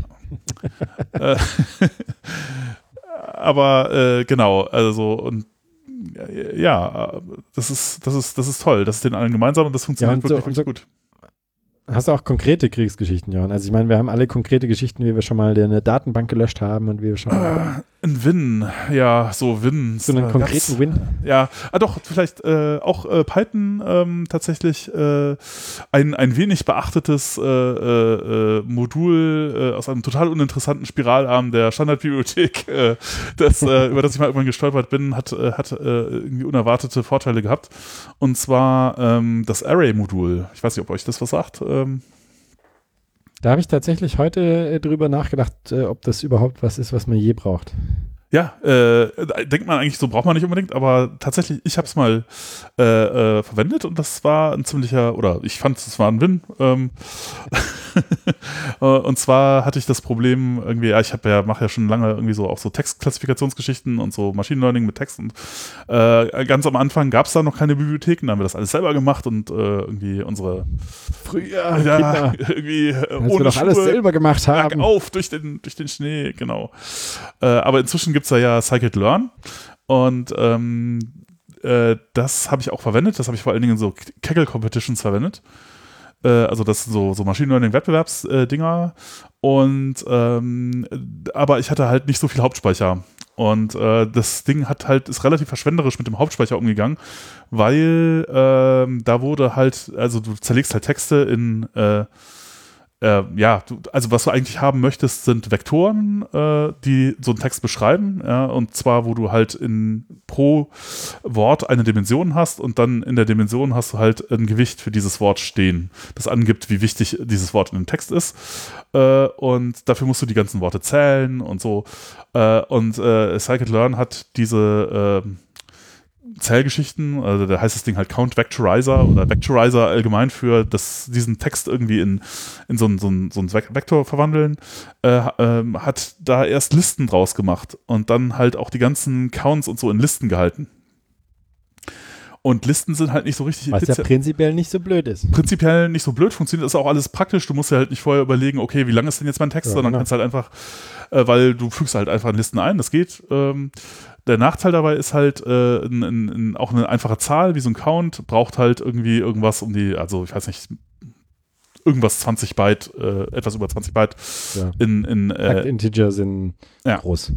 Und das ist halt. Äh, Listen auch, Listen haben auch nochmal Overhead. Die haben nochmal ein bisschen Overhead. Also es, es, es, es, es ist deutlich mehr, als du brauchen würdest, wenn du jetzt einfach nur den nackten Zahlenwert als äh, Byte, äh, 4 äh, Byte äh, Integer oder so halt hättest. Ja, so 32 Bit oder 64 Bit, wie auch immer. Ja, äh, und äh, ich, bei mir ist der Haupt, mir ist der Hauptspeicher halt tatsächlich bei dieser, äh, bei, bei der, bei einer, so einer Competition halt ausgegangen. Und ich dachte mir so, ah, okay, kriege ich das irgendwie gedrückt? Ähm, und äh, da bin ich dann halt über dieses Array-Modul gestolpert. Und ähm, ja, das hat, das hat tatsächlich funktioniert. Und zwar kann man ja einfach statt einer Liste so ein Array nehmen. Und dann braucht das tatsächlich nur noch so viel Speicher, wie da halt, äh, wie halt das Integer, was man da speichert, halt an Platz braucht. Und das ließ sich relativ problemlos austauschen und äh, das hat halt irgendwie so den Speicherbedarf gedrittelt ungefähr. Und äh, genau, ich habe damals halt dann, äh, ich habe das, dass das geht, habe ich irgendwann halt in dieser, in, irgendeiner Kompetition, in dieser, glaube ich, Predict Close Open Questions in, in Stack Overflow äh, Competition habe ich das irgendwie gesehen und dann habe ich irgendwann mal ein PA, so ein Pull Request rausgemacht. Das war dann aber ein bisschen später, irgendwann 2015 oder so. Das ist auch tatsächlich durchgegangen und seitdem äh, sind, äh, braucht halt TF, EDF Vectorizer und so braucht halt nur noch ein Drittel Hauptspeicher und man kann halt damit größere, ja. Und ähm, das ist auch, das ist halt vor allen Dingen deswegen einfach so durchgegangen, weil ich eben, weil man eben nichts installieren musste oder nichts Kompliziertes machen musste, sondern man konnte einfach das stinknormale Array-Modul äh, aus der Standardbibliothek nehmen. Ja. Das ist einfach ein anderer Konstruktor, den du aufgerufen hast. Ja. Ja, also der Code hat sich dann auch nochmal an ja, ein paar Stellen geändert, aber ja. Ja, aber das, das ist natürlich echt, das ist cool. Auch äh, was äh, echt für die Welt getan, sozusagen. Ja, gut, ich weiß nicht, ob das. Für einen kleinen Teil der Welt, aber. Also, äh, ja, es ist ein witziges, aber. Das ja. kann man durchaus als Win. Das ist echt cool. Ähm, äh, um das noch kurz nachzuführen, äh, äh, das Array-Modul ist einfach sozusagen gepackte, gepackte Listen, also quasi C-Structures äh, oder C-Arrays äh, als Python-Bibliothek ja. und sorgen halt dafür, dass man nicht genau diese Listenoperationen hat, aber dafür da hat man halt auch nicht den Listen-Overhead. Ja, es muss halt alles vom gleichen Typ sein, was da drin ist. Ne? Äh, genau, es ist halt. Und die Größe muss bekannt sein. Ja, genau. Das heißt, man muss sich selber darum kümmern, dass man das irgendwie. Also die, die, die vergrößern sich irgendwie selber. Wobei man muss aufpassen muss, ah. dass die verdoppelt, verdoppelt, glaube ich, den Platz irgendwie dann halt, wenn man das einfach so naiv macht. Man kann das aber auch selber einstellen. Und ich glaube, was da unten drunter äh, liegt, also das, was die Leute dann immer, sie nennen das irgendwie dann Type Memory, Memory View oder so, ist halt einfach so ein, sozusagen ein Stück Hauptspeicher mit einem Typ dran. Ja. Okay. Ja, das ist witzig. Äh, ich habe tatsächlich auch eine Geschichte, die ist aber sozusagen das Gegenteil von deiner Geschichte. Da muss aber ganz kurz warten, weil ähm, da glaube ich ganz super passt zu dieser Frage mit den Listen, ähm, die Frage mit den Dicts. Ähm, weil wir hatten ja kurz darüber gesprochen, dass Dicts so schnell gehen. Und äh, wenn Listen jetzt so cool sind über äh, Array, wie gehen denn Dicts so schnell? Vielleicht äh, da nochmal kurz. Also das ist ja irgendwie implementiert, aber wie äh, funktioniert denn das? Es gibt ja ein, ein, ein Table für über dieses Dict und da guckt man einfach drin oder äh, wie macht man das? Ja, da gibt es hm. verschiedene Techniken, aber im Wesentlichen ist so ein Dictionary ja eine, ein sogenannter Hash-Table. Ja, ja.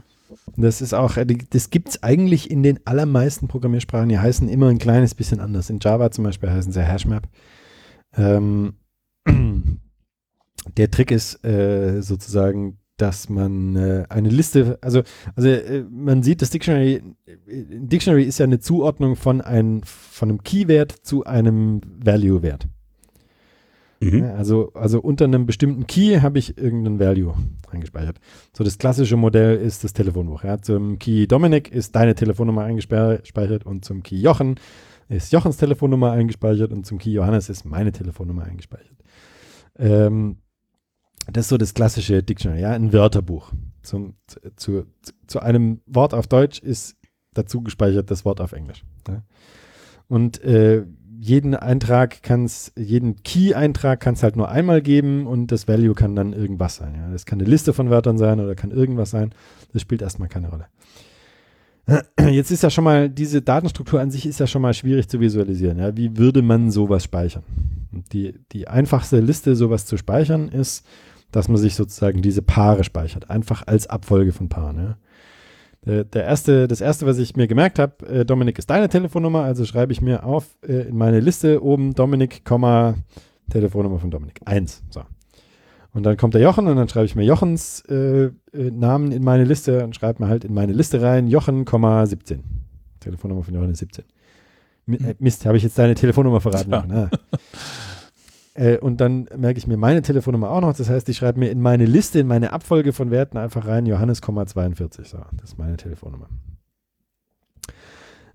Und das ist gut, weil das bedeutet, wenn ich eine neue Telefonnummer eintragen möchte, dann ist das ganz einfach. Ich muss nur mir dieses Paar merken und das als Ende meiner Liste schreiben. Und das ist leicht.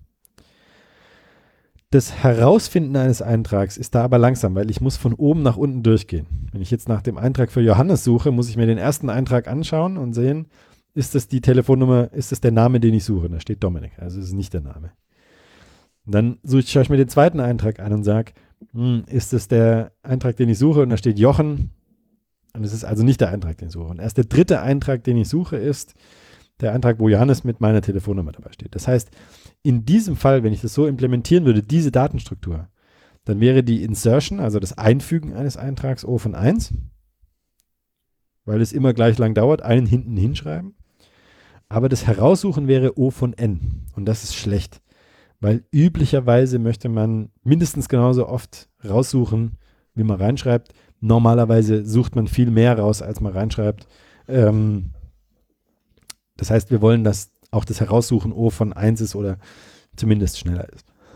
Und jetzt wird das gehasht. So.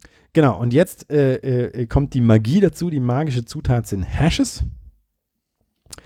Und zwar also man kennt Hashes ja üblicherweise aus so einem Bereich, dass man sagt, das ist eine Checksumme oder eine Prüfsumme oder eine, eine Signatur von irgendwas, ja, wo man so einen SHA-1-Hash dann macht und dann kommt eben raus, die Datei hat die Prüfsumme A, 17, 12, 21, 16, also irgendwas, ja. Ähm, das sind nicht, das ist nicht die Art Hash, die man hier verwendet, sondern die Art Hash, die man hier verwendet, ist eine ganz andere Art von Hash, die nicht so eine ganz lange Prüfsumme gibt, sondern die gibt einen Index heraus. Das sind, ist eine spezielle Sorte Hash, die man da verwenden muss, der schnell sein muss und kleine Ergebnisse hat und äh, in konstanter Laufzeit und so weiter. Also ganz viele Sachen, die man da äh, äh, reintut. Ich weiß auch gar nicht genau, was da für ein Hash verwendet wird. So, das heißt, dieses Dictionary, was wir vorher als Liste von, von so Schlüsselwertpaaren hatten, wird jetzt zu einer Liste, die erstmal leer ist. Ich sage mir, okay, ich gehe davon aus, dass ich im Laufe meines Lebens 16 Einträge in mein Telefonbuch speichern möchte. Jetzt kommt der erste Eintrag und der erste Eintrag heißt Dominik, 1. Ja, das heißt, der Schlüssel heißt Dominik und der Wert dazu heißt 1. Jetzt nehme ich den Schlüssel und hashe diesen Schlüssel und kriege jetzt als Hash eine Zahl von 0 bis 16 raus, also eine Zahl in meinem Adressbereich. Jetzt gucke ich in, meinen, in meine bislang leere Liste und sage, da steht noch nichts. Okay, perfekt. Also schreibe ich da den Dominik rein, also den Wert von Dominik. Ja. Das heißt, in meiner Liste steht jetzt ganz viel nix und an einer Stelle steht deine Telefonnummer. Jetzt kommt der zweite Wert. Der zweite Wert für Jochen. Ich nehme wieder meinen Hash von Jochen und da steht jetzt halt 10. Da kommt jetzt 10 raus. Das heißt, in meine Liste schreibe ich jetzt an der Stelle 10 die Telefonnummer von Jochen rein. Bei Dominik sagen wir, kommt 12 raus. Jetzt schreibe ich Johannes. Ich nehme den Hash von Johannes. Da kommt 2 äh, raus. Also schreibe ich in meine Liste an der Stelle 2 die Telefonnummer von Johannes rein. Wie man sieht, ist das Einfügen in diese Datenstruktur immer noch O von 1, weil es spielt keine Rolle, wie viele Einträge da drin sind. Das dauert immer gleich lang. Ich muss diesen Hash ausrechnen und dann an die Stelle, die mir der Hash gegeben hat, ähm, die Zahl reinschreiben mindere Details, ja, wie zum Beispiel, dass die Liste voll wird oder dass der Hashtable voll wird oder dass es Kollisionen gibt, die ignorieren wir jetzt. Das sind Implementierungsdetails. Die bleiben dem geneigten Leser als üblich. Du musst ja einmal kurz den Space verdoppeln, den man braucht oder sowas. Genau, musste entweder Space verdoppeln oder musste eine Liste von Werten anlegen oder musste, musste irgendeine Kollisionsstrategie musste dir überlegen. Und auch eine, eine, eine Größenstrategie musste dir auch überlegen. Okay, einfügen ist immer noch O von 1. Heraussuchen ist jetzt auch eine andere Operation. Ich, die, ich sage, ich möchte die Telefonnummer von Jochen wissen. Ich nehme jetzt also den Hash von dem Namen Jochen und kriege raus, die Telefonnummer von Jochen steht in meiner Liste an Stelle 10. Das Hashen dieses Wertes, also die Adresse sozusagen berechnen, wo ich die, die Telefonnummer gespeichert habe, das ist immer gleich, das dauert immer gleich lang. Und jetzt in diese Liste an der Stelle 10 reingucken, dauert auch immer gleich lang. Und da steht genau die, die Telefonnummer vom Jochen drin. Das heißt, auch das Heraussuchen dauert jetzt O von 1. Und die Magie ist eigentlich, dass man nicht den, den Schlüssel als Wert da drin hält, sondern man, man greift über eine Indirektion zu und diese Indirektion ist ein Hash. Und dieser Hash vermischt die Sachen auf eine einheitliche äh, Art und Weise, sodass man eine einheitliche Füllung erreicht. Und das äh, garantiert uns dann eben diese ja, sogenannte amortisierte Laufzeit von O von 1 im Schnitt äh, über lange Zeit dauern, dauert jeder Zugriff auf den Dictionary gleich lang. Und, ähm, ja, das Einzige, was man halt da tatsächlich machen muss, ist, äh, wenn man ganz, ganz viele Einträge hat, mehr Speicher für dieses Stick allozieren oder so.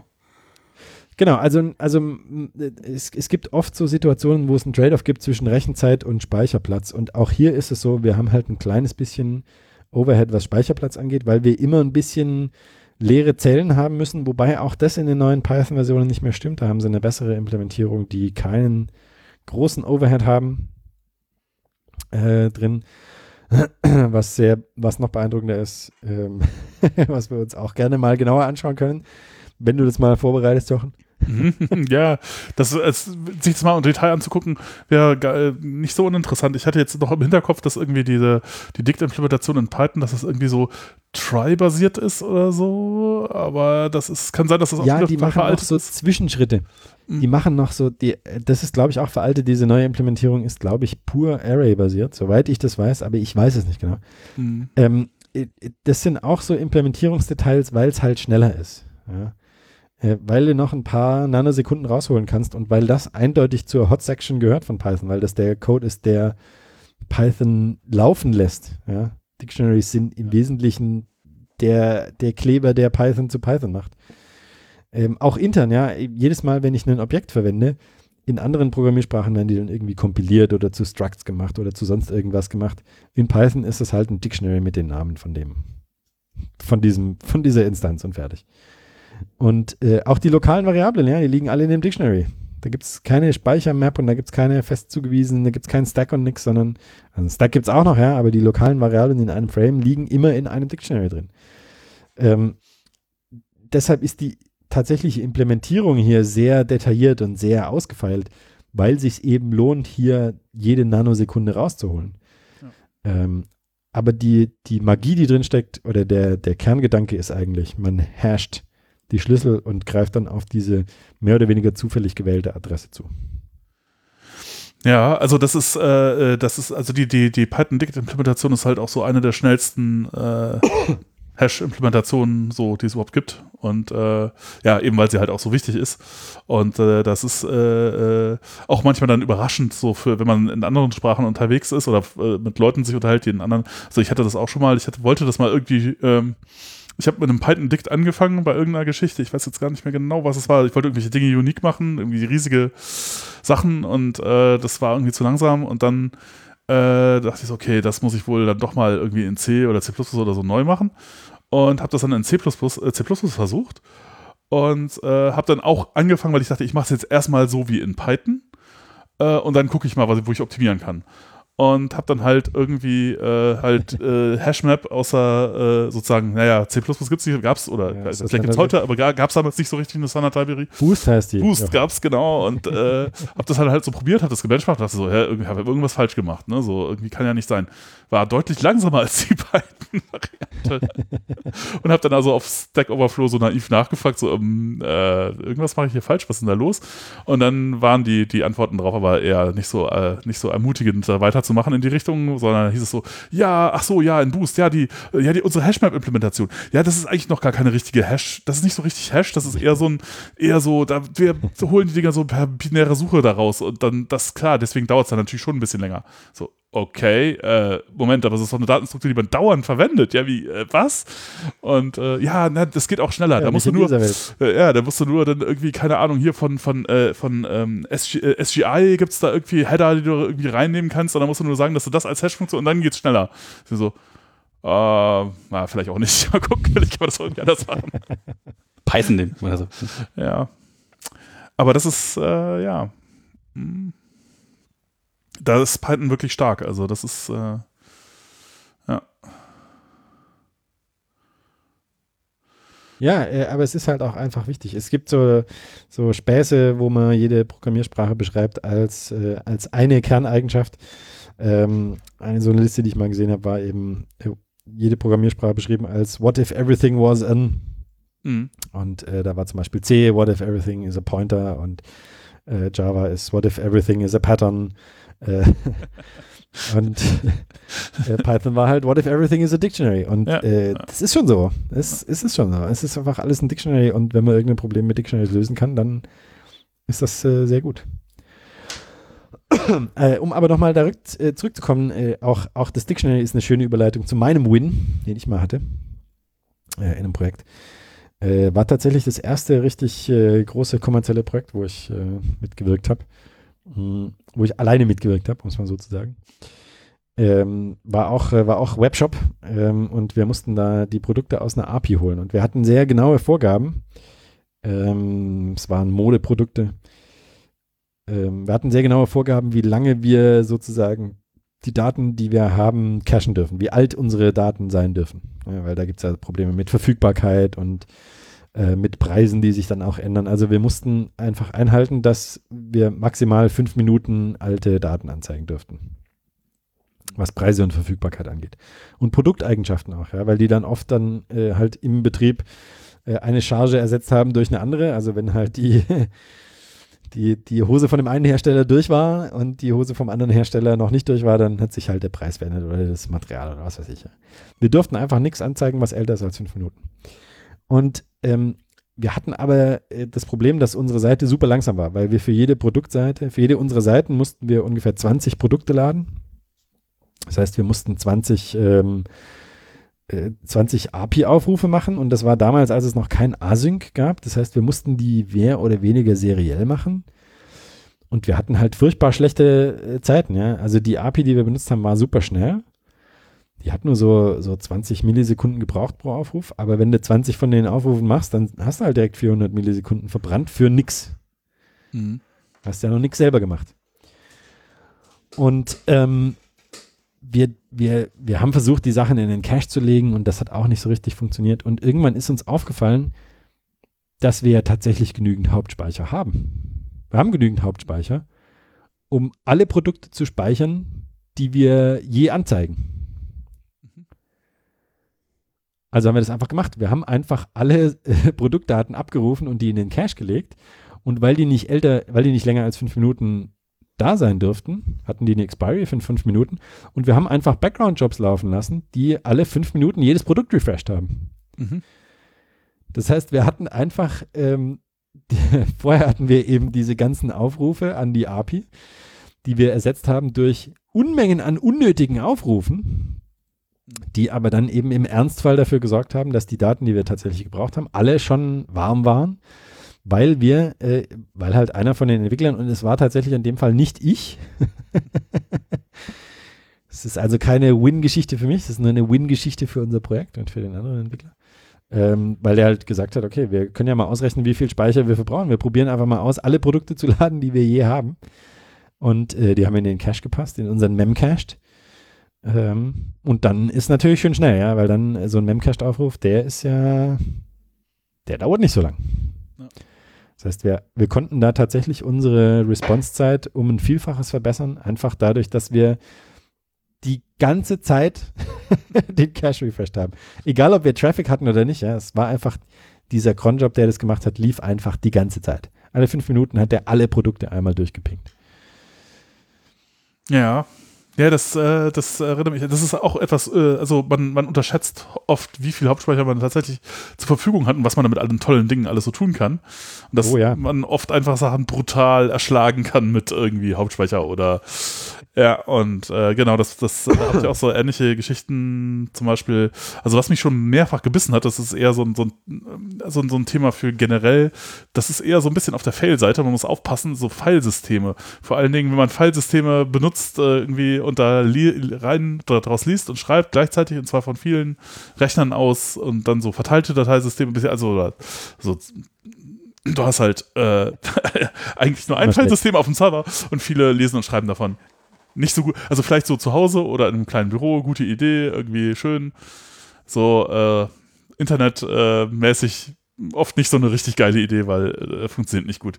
Und ähm, äh, dass da äh, hatten wir auch mal echt bö böse Probleme mit, ähm, naja, also äh, Webseite mit ganz vielen unterschiedlichen Bildgrößen für Produkte, aber dann halt auch relativ viele, also so zig Millionen äh, und äh, ja, das äh, muss man dann schon irgendwie auf der Platte liegen haben, weil es einfach zu viel Zeug und ähm, na, jetzt muss man das alles umrechnen und äh, jetzt hat man das Problem, dass äh, äh, man zum Beispiel irgendwie neue Bilder anzeigen muss, weil es gab irgendwie eine Abmahnung, weil irgendwie jemand in einem Webshop einfach äh, irgendwie Bilder von der Herstellerseite geklaut hat oder so, äh, die er nicht verwenden durfte und dann wird er vom Hersteller abgemahnt und dann äh, muss das ganz schnell wieder verschwinden und dann kann man das auch verschwinden lassen. Aber, also das Verschwinden lassen geht noch, aber dann die neuen Bilder stattdessen anzeigen geht nicht so richtig, weil die müssen ja neu gerechnet werden. Und die Queue von Neuberechnungsjobs ist jetzt so zwei Wochen lang, also es dauert dann irgendwie so zwei Wochen von irgendwie, es kommt ein neues Bild rein und äh, es ist in Und den habt ihr richtigen keine Größen. Priorisierung gehabt für Jochen? Ja, das hätte man dann natürlich machen können. Also dann, man hat sich dann natürlich so Dinge überlegt, ja, kann man das nicht irgendwie priorisieren oder kann man nicht irgendwie Ja. sagen, okay, ähm, man macht da irgendwie andere komplizierte Geschichten, man macht die Berechnung woanders und kopiert es dann hinterher batchmäßig immer noch rüber oder also äh, es wurde in viele Richtungen überlegt, äh, auch äh, sogar in solche Richtungen wie, wie was, was für Blockgrößen bei der Übertragung per NFS äh, sind denn jetzt die optimalen und nimmt man jetzt UDP oder TCP und diese ganzen Geschichten und äh, da haben Leute irgendwie lange dran rum überlegt, was, wie man das alles optimieren kann und Sachen ausprobiert und getestet. Es hat lange gedauert und es war ein ständiger Schmerz. Bis, bis dann auch irgendjemand, auch nicht ich, äh, tatsächlich sehr guter Entwickler, äh, äh, auf die Idee kam, hm, wie viele, also ja, okay, das sind viele Bilder und so, aber wie viele von den Bildern zeigen wir eigentlich so an? Wie, wenn ich jetzt durch die Logs, durch die Server-Logs gehe, wie viel von dem Kram wird denn tatsächlich da draußen angezeigt? Und das waren dann gar nicht mehr so viele. Das waren dann nicht mehr zig Millionen, sondern das war dann halt nur noch ein kleiner Teil davon. Und dann war halt die Überlegung, okay, kann man das vielleicht nicht auch alles äh, einfach on demand machen? Äh, und dann halt die, den heißen Teil der Bilder einfach im Hauptspeicher cachen? Und das ging dann und das war dann, und dann dieses System umzudrehen und dann zu sagen, okay, wir brauchen das nicht irgendwie fertig irgendwo liegen zu haben, sondern wir übergeben die Größe, die wir gerne hätten, einfach nur als Parameter in der URL für das Bild mit und cachen dann. Das war dann halt so, das hat gar nicht lange gedauert, das umzustellen und das System hinterher war sackschnell und man konnte alles quasi Ja. On demand ändern, Blacklisten, Whitelisten, alles kein Problem und es war so. Und danach war dieses Problem gelöst und vorher hatten da wirklich viele Leute lange dran rumgetüftelt, das irgendwie diese, den eigentlich den blöden Ansatz halt äh, sozusagen Mhm. irgendwie zum Laufen zu bringen, der aber einfach nur falsch war und deswegen hat es halt nicht funktioniert und das, äh, Ja. Ja. Und dann hat man am Ende mehr Features und eine einfache Implementierung und, und äh, es ist schneller. Und also, also ich, ich habe so, hab, so. hab so das Gefühl, so an diesem zweiten Schritt bei der dieser Feynman-Lösung, dieser zweite Schritt, da, da ist enormes Potenzial. Das ist irgendwie so, diese, äh, Ja, aber das ist doch, äh, als, als Entwickler macht man sich das doch oft, oder? Also Stunden des Machens ersparen einem Minuten des Nachdenkens. Das äh, ist schon oft so. ja, ja, natürlich. Ja. Tja, wenn man aber wüsste, wo man Das- nachdenken das so- soll. Ne? Ja, äh, aber manchmal ist es auch wirklich so, diese, dieses, äh, dieses Größenordnungen äh, äh, überdenken. Äh, das ist für mich auch manchmal so eine Live-Lesson. Äh, wir, wir hatten bei unserem ersten Kind, äh, haben wir zwei Fläschchen gehabt, mit denen wir dann jede Nacht die Milch gemacht haben. Und äh, das heißt halt, dass du ständig daran dabei bist, diese Fläschchen zu spülen. Weil wenn eine, wenn du eine aufgebraucht hast, dann, dann hast du nur noch eine. Und ich bin dann halt irgendwann mal hier zu einem, äh, zu einem Supermarkt gegangen und habe einfach zehn solcher Fläschchen gekauft. Das hat einen überschaubaren Geldbetrag gekostet. Die kosten, glaube ich, zwei Euro Stück oder so. Also es war, oder 2,50, ja. Es ist, ist wirklich egal. Und äh, dann kannst du halt in einer Nacht fünf Fläschchen verbrauchen oder sechs oder sieben oder acht und am nächsten Tag stellst du es in die Spülmaschine und bist fertig. Einfach mal so Größenordnungen überdenken. Das, man darf da, das ist eine sehr mächtige Sache und Viel und, hilft äh, viel. oft, Ja, ja, es ist wirklich so. Viel hilft halt manchmal einfach viel und, und kostet aber gar nicht so viel. Ja, und, äh, und, und äh, man hantiert oft mit solchen Limits rum, die völlig ähm, zufällig gewählt sind, aber an denen man dann so im Kopf rumhängt, ähm, die man eigentlich einfach mal überdenken müsste. Also die man einfach mal genauer anschauen müsste, ob das wirklich sinnvolle Limits sind und ob man vielleicht irgendwas verändern kann, sodass man nicht an diesem Limit hängt. Und, und die simpelste Möglichkeit ist halt vertikale Skalierung, ja, mehr Hardware kaufen. Weniger Im schlafen. Falle der Fläschchen. Im Falle der Fläschchen hat es, ja, und äh, das hat dann auch direkt zu mehr Schlafen geführt. Das, äh, wenn du weniger Verwaltungsaufwand hast, ist. Ja, das sind Sachen, ne? bei so Also, äh, endliche Ressourcen. Ne? Das ist ja schon, ja. Ja, aber, aber äh, so diese Zahl, die man irgendwann mal, auf die man sich irgendwann mal festgelegt hat, die ist ja nicht in Stein gemeißelt. Und die ist weder bei Hauptspeicher in Stein gemeißelt, noch bei der Anzahl der Utensilien, die man so hat. Naja, glücklicherweise kann man auf die meisten Maschinen noch ein bisschen mehr Speicher oder sowas werfen, ne? Oder äh, halt mehr Fläschchen einfach so in einem Ja. Supermarkt kaufen. Das ist ja immer, äh, die, die Probleme kommen ja tatsächlich erst immer dann äh, wirklich äh, zum Tragen, wenn es halt diese Restriktionen gibt, ne? Dass du halt dann äh, dir Ja. Konkurrenz hast für irgendwelche ja, Prozesse oder, oder sowas, dann, dann wird es erst äh, Ja, klar. nervig, ja. Wenn du an die Grenzen kommst. Aber bis du dahin kommst, gibt es oft Lösungen, die überraschend simpel sind und, und doch nicht so schlecht. Und ich meine, Hauptspeicher, es gibt halt Maschinen, die 6 Terabyte Hauptspeicher haben können. Und also ich habe selten 6 Terabyte Probleme Hauptspeicher. gehabt. Das ist natürlich schon, also 6 Terabyte Hauptspeicher, wow. Ja, Ja, kostet schon 100.000 Dollar oder 200.000. Aber, aber bei der Problemgröße, also ein Cluster mit 100 Nodes kostet mehr als 10.000 Dollar.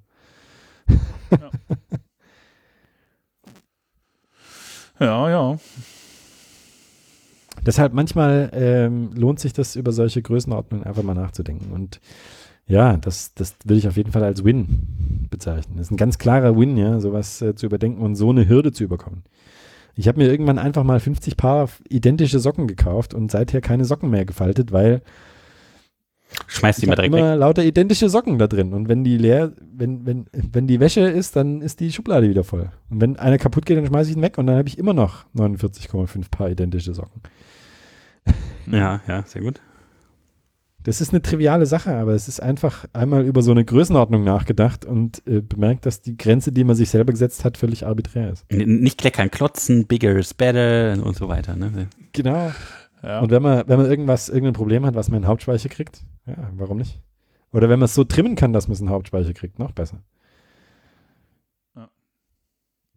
Also das ist ein Win, sagst du, okay. Hm. Eindeutig. Hm, okay. Und es gibt viele Gelegenheiten für solche Wins, deshalb ist es super. Und die fühlen sich gut an. Das ist, so ein Win ist eine total tolle Sache. Ja, Wins sind gut.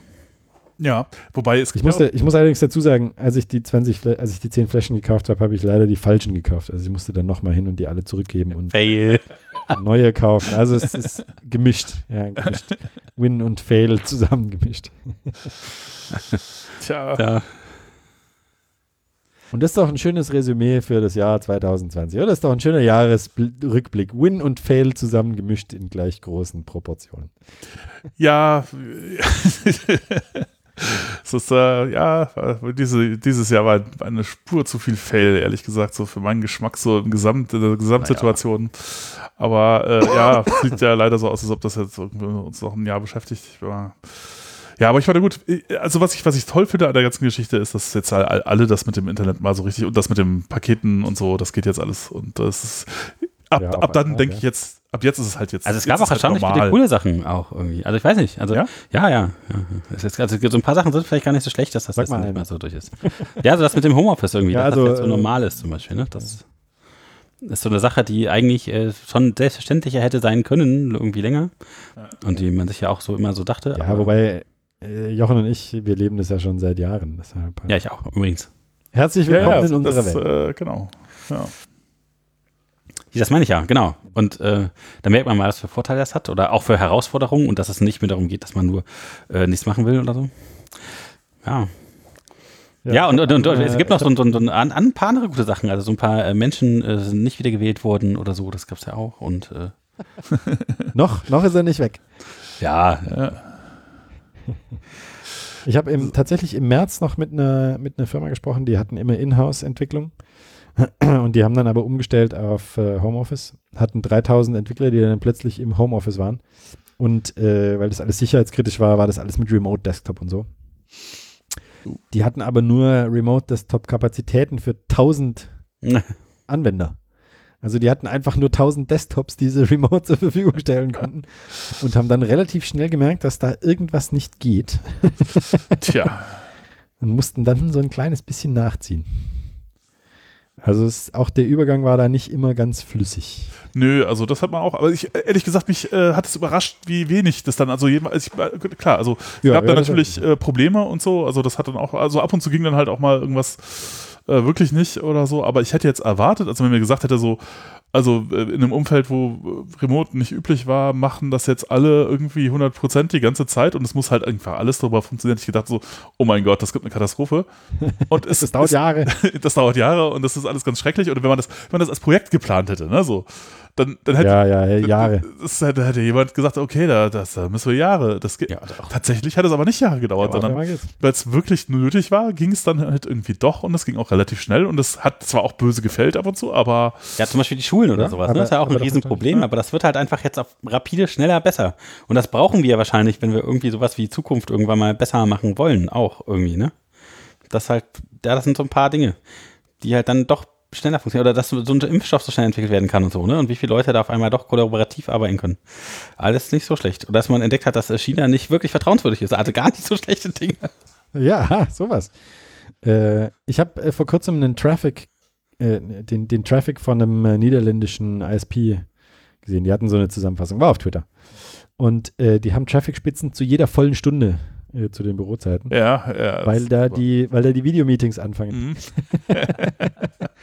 und die dauern halt unterschiedlich lang und das ist quasi jede Stunde ist ein so ein Peak und das fällt dann bis zur nächsten Stunde wieder so ab. Sehr schön. Ähm, Kalender. Wo dann zur nächsten Vollstunde. Und in der, in der Mittagspause sieht man eben, dass dieser Peak nicht da ist, weil um zwölf eben keine Meetings anfangen und es ist sehr, sehr schön. Ja, ja, ja, ja. Ja, auch noch so eine Sache. Ja, dass die alle darauf aufmerksam sind, dass man die Kapazitäten da ernsthaft ausbauen muss, vielleicht auch und so. Also end endgültig, das wusste man ja eigentlich schon so. Aber ne, so diese Notwendigkeit. Und ja, es gab, also ein paar schöne Sachen gab es ja auch dieses Jahr. Also ja, hoffentlich auch für euch. Ja. Ja, Verständlich. Ja. Corona-Kekse, ich meine. ja, hat, äh, war auch. Ich habe die ja letztens, hat man das eigentlich gesehen? Ich habe äh, die, die, ja auch dann äh, verlinkt, äh, ob man das. Äh, gab, gab ja, natürlich. In, ja. Mhm, mh. Äh, ist, also da ist so wenig Traffic drauf, dass man nicht sieht, was, dass es individuelle Ereignisse so, gibt. Tja. Aber vielleicht, wir können uns das jetzt als, äh, als äh, an alle Hörer als, äh, als Vorsatz Aufgabe. nehmen, dass, dass ihr mal einen Traffic Spike in meine. Du meinst, ist es noch jemand dabei äh, jetzt um diese Zeit? Bringt. Ja, selbstverständlich. Also ich meine, wir haben noch nicht mal die zwei Stunden überschritten. Ja. Okay. Ja, was ich jetzt, äh, ich habe jetzt, ich ähm, äh, äh, mal in letzter Zeit, ich habe ein bisschen Zeit dann irgendwie auch Statistiken geguckt und was ich schon überraschend fand, jetzt auch gerade äh, zu Weihnachten hat man natürlich einen Einbruch, aber es gibt immer noch irgendwie pro Tag, weiß ich nicht, allein auf Spotify 25 Leute, die sich das zu Weihnachten angehört haben, wo ich dachte so, ähm, habt ihr eigentlich ehrlich gesagt, also ich meine, naja, also. Nichts Besseres zu tun. Was hast du denn Weihnachten gemacht? Ja, aber äh, ja. Also ich habe alle Episoden vom Python Podcast nachgehört gleichzeitig. Selbstverständlich. Hatte, hatte ich endlich mal Zeit dafür. Ah, ja, ja, ja. Ich weiß auch, woher die 25 Kriegs herkommen. ja. 26 waren es ja, weil es waren ja 26 Episoden. Ja, die eine Episode hast du schon gehört. Ja, die erste, die Einführung. Nee, aber das, das ist doch immer, es gibt doch immer, also ich meine, ja, an Weihnachten hat man Zeit, die Sachen zu machen, die man sonst nicht macht. Ja. Ja, naja, diesmal, diesmal war ein bisschen. naja. Es war auch so ein bisschen unentspannt, ehrlich gesagt. So, äh, ja. Ja, fandest du? Nee, bei uns war Also, super. ich habe schon am Tag vorher acht Stunden Suppe gekocht und Soße. Also, so prinzipiell, nee, war alles, war alles total super, aber es war einfach eine völlig andere Situation als normalerweise, weil äh, irgendwie Teile der Familien so irgendwie gar nicht. Ja, gut, also es Äh, war, also war, war zu Hause Weihnachten. Ja. Ja. Genau. Aber das ist doch nicht unentspannt. Das ist doch, Äh, doch nö. zum Teil sogar viel entspannter. Also ich fand es viel entspannter. Also Ja, ja. Wir hatten längst nicht so viel hin und her gefahren und längst nicht so viel hin und her transportiere und ja. Ja. Gut, klar, die Kinder sind die ganze Zeit da und unbeschäftigt, aber Äh, noch so ein Problem. hat man mit genügend großen Lego-Packungen kriegt man auch dieses Problem in den Griff. ja. Ja, wir haben leider äh, die klassischen Fehler gemacht und haben nicht bemerkt, nicht vorher geguckt, ähm, dass diese Lego-Packungen, die wir gekauft hatten, Batterien brauchen. Oh, Ah. Ja, und äh, ist halt blöd, wenn die Lokomotive nicht fährt, weil keine Batterien da. und wenn Prime nicht liefert, Same-Day-Delivery an Weihnachten, das ist Unverschämtheit. ja, also das ist ja gar nicht. Hm. Und da habe ich dann eigentlich gedacht, eigentlich müsste man, das ist auch so eine Sache, müsste man eigentlich am ersten Weihnachtsfeiertag einfach mit so einem Korb voll Batterien rumgehen und die äh, von Haustür zu Haustür verkaufen, weil ich bin da sicherlich nicht der Einzige, der die Ja. Batterien in den Geschenken vergessen hat. Eine gute Idee, aber das Problem ist irgendwie die Marge. Distribution. Sind die Leute wirklich bereit, so viel Ja, ich dafür will es auch nicht machen. Du bräuchtest so fliegende Ach, komm, Drohnen, da die verkaufst du eine Batterie für 5 Euro das Stück. An Weihnachten Hm. zahlen die Leute. Und wenn die äh, Drohne weiterfliegen muss, dann muss er einfach die Drohne sich nur selber noch eine Batterie zusätzlich reinstecken. Und dann Ja, genau. Oh, ja. Die, die hat sehr große Reichweite, diese Drohne, the theoretisch gesehen. Ja, Mhm. auch ein Win übrigens. äh. Ja, ruhige Ja, Weihnachten war, oder? ja, für einige Leute vielleicht mehr Win, für einige Leute weniger Win. Ja, ich hoffe, dass ihr auch äh, Ja, zu Hause da alle äh, gemeinsam noch irgendwas davon hattet und es euch gut geht. ist ja wichtig, ne? Hm. Das heißt, so das, äh, Jetzt kommen ja bald noch ruhige Silvester. Das erste Mal richtig ruhiges Silvester. Glaubst du dran? Da bin ich auch gespannt, ob das, wie das. Also, Ja, Ja, gut, ich das meine. Geknalle vorher, nachher wird wie immer sein. Verkauf. Und äh, sonst, Deshalb äh, wird schon ruhiger sein. ja, das wird halt genau um, um die zwei Minuten vor und nach Mitternacht wird es wahrscheinlich nicht so laut sein wie sonst. Ja, eben, das meine ich ja. Ja. Das Feuerwerk ist nicht im Verkauf und. Ja. Das wird schon. tja, wollen wir, wollen wir noch irgendwelche Dinge picken oder sowas? Weil Das wir ja Standard Lip. machen. Oder irgendein Modul aus der Oh, Standard nix. besprechen, aber ich Oh, ich, ich weiß eins, ich weiß eins. Äh, Array.array. Ich wollte auch gerade Array sagen. Du bist gemein, jetzt hast du mir meinen Pick geklaut. Das passiert mir jedes Mal. Ja, äh, stimmt, das ist, äh, das ist ein sehr schönes Modul. Wir picken das jetzt einfach an. Ja, Warte picken- mal, ich mach mal, ich muss auch mal Standard-Lib aufmachen. Vielleicht finde ich auch was. Ähm, ja, also im Grunde kriegt man da natürlich genau das gleiche, was man jetzt auch mit einem NumPy-Array oder so kriegen würde, aber halt in Situationen, wo man NumPy nicht äh, importieren will oder nicht voraussetzen will, ist das halt eine, wenn, man, wenn man die ganzen anderen Dinge, die NumPy-Arrays so können, nicht braucht, äh, gute Alternative. oder? Ja, und auch schon zehn Jahre vorher, oder? Also dieses Array.array gibt es ja schon immer. NumPy gibt es ja noch nicht schon immer. Äh, ja, aber pff, äh, ich weiß nicht genau, wann das dazugekommen ist. Ja, ob das, ob das vor NumPy war, weiß ich nicht. Aber ja, ja, Ja. aber es ist schon alles relativ ewig, ja. Ja, okay. Ich möchte, ich möchte was anderes hervorheben, was so ähnlich ist, was auch in diese Kerbe schlägt. Und das ist das Struct-Modul. Habt ihr das schon mal gesehen? Das ist äh, quasi ein Modul, was es einem erlaubt, ähm, C-Type Structures äh, zu zerlegen. Also man, äh, man gibt da einen sogenannten Formatstring an. Es ist ein bisschen ein Gefitzel, diesen Formatstring zu bauen ähm, oder den zu wissen. Ähm, aber dieser Formatstring äh, erlaubt es einem dann sozusagen äh, äh, Structs, so wie sie in C vorkommen, äh, zu lesen und zu schreiben. Und äh, die sind natürlich auf Bit-Ebene gepackt, ja. Also wenn man da eben äh, die, die, die Werte mit den entsprechenden Bitlängen hat, äh, die, die sind sehr, sehr dicht und sehr eng gepackt. Und äh, man braucht das manchmal, wenn man Formate liest, die eben eng gepackt sind. Also Bitmap zum Beispiel ist so ein, äh, ist so ein Format, das ist relativ simpel zu parsen in C, weil es im Wesentlichen, wenn man die Structs kennt, kann man das im Wesentlichen einfach reinladen. Und das ist in Python ein bisschen schwieriger zu verarbeiten, aber mit dem Struct-Modul auch nicht, weil man da eben nur die entsprechenden Formate wissen muss und die entsprechenden Formate eintragen muss. Und das Struct-Modul zerlegt einem die dann in Python-Werte und umgekehrt auch, äh, wenn man die schreiben möchte, schreibt es auch in Python-Werte. Ist super gut, wenn man Daten eng gepackt haben möchte oder bereits vorliegen hat, um solche Sachen, die eben in C sehr leicht sind, auseinanderzupacken und in Python-Werte umzuwandeln. Ja. Braucht man nicht super häufig, aber wenn man es braucht, braucht, ist es echt äh, voll gut, Lebensretter. Also ich habe es tatsächlich auch nie so wirklich super häufig, aber an, äh, also wir haben es auch einmal an äh, einer Stelle gebraucht. Äh, was man nämlich zum Beispiel machen kann, ist, man baut halt sozusagen die Datenstrukturen, die man in einer anderen Bibliothek dann verwenden möchte. Also man hatte zum Beispiel irgendeine C-Bibliothek, die irgendwas macht. Ist, in unserem Fall war das halt linear. Das war halt so eine Bibliothek zum Lösen von, von so Support-Vektor-Maschinen, Geschichten, lineare Support-Vektor-Maschinen. äh, und äh, normalerweise muss, gibst du den Trainingsdaten und so halt in Form von äh, und, und halt auch die Sachen, die du nachher klassifizieren willst, in Form von so Textfiles, wo das dann mit Doppelpunkt getrennt ist und Kommas und so weiß ich Äh. nicht.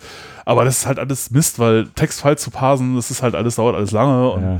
das geht alles nicht toll. Aber dann kannst du halt das aber in dem Format, in dem, das, das war zum Glück sehr simpel, wie die Bibliothek halt die Daten halt selber dann, also das Zielformat, in das sie die Sachen gepasst hat, kannst du halt in Python hingehen und das halt einfach so in den Hauptspeicher schreiben, äh, das in Shared Memory Segment packen und dann halt einfach von der Library aus einfach so verwenden. Sagst du ja so, du hast hier, ist dann, dann, die hast du gerade gepasst, bitteschön, mach damit mal irgendwas. Und das hat einfach super funktioniert. Und dann, äh, Ja, ja. Ja. Ja, auch für so Netzwerksachen äh, ist, es, äh, ist es super nützlich, weil mir eben oft diese Netzwerk-Sachen, die man übers Netzwerk kriegt, halt oft so gepackt sind, wie sie halt in C gepackt werden. Und ähm, da die einzelnen Felder rausholen, ist mit Struct super nice und super simpel. Struct. Also ich picke this.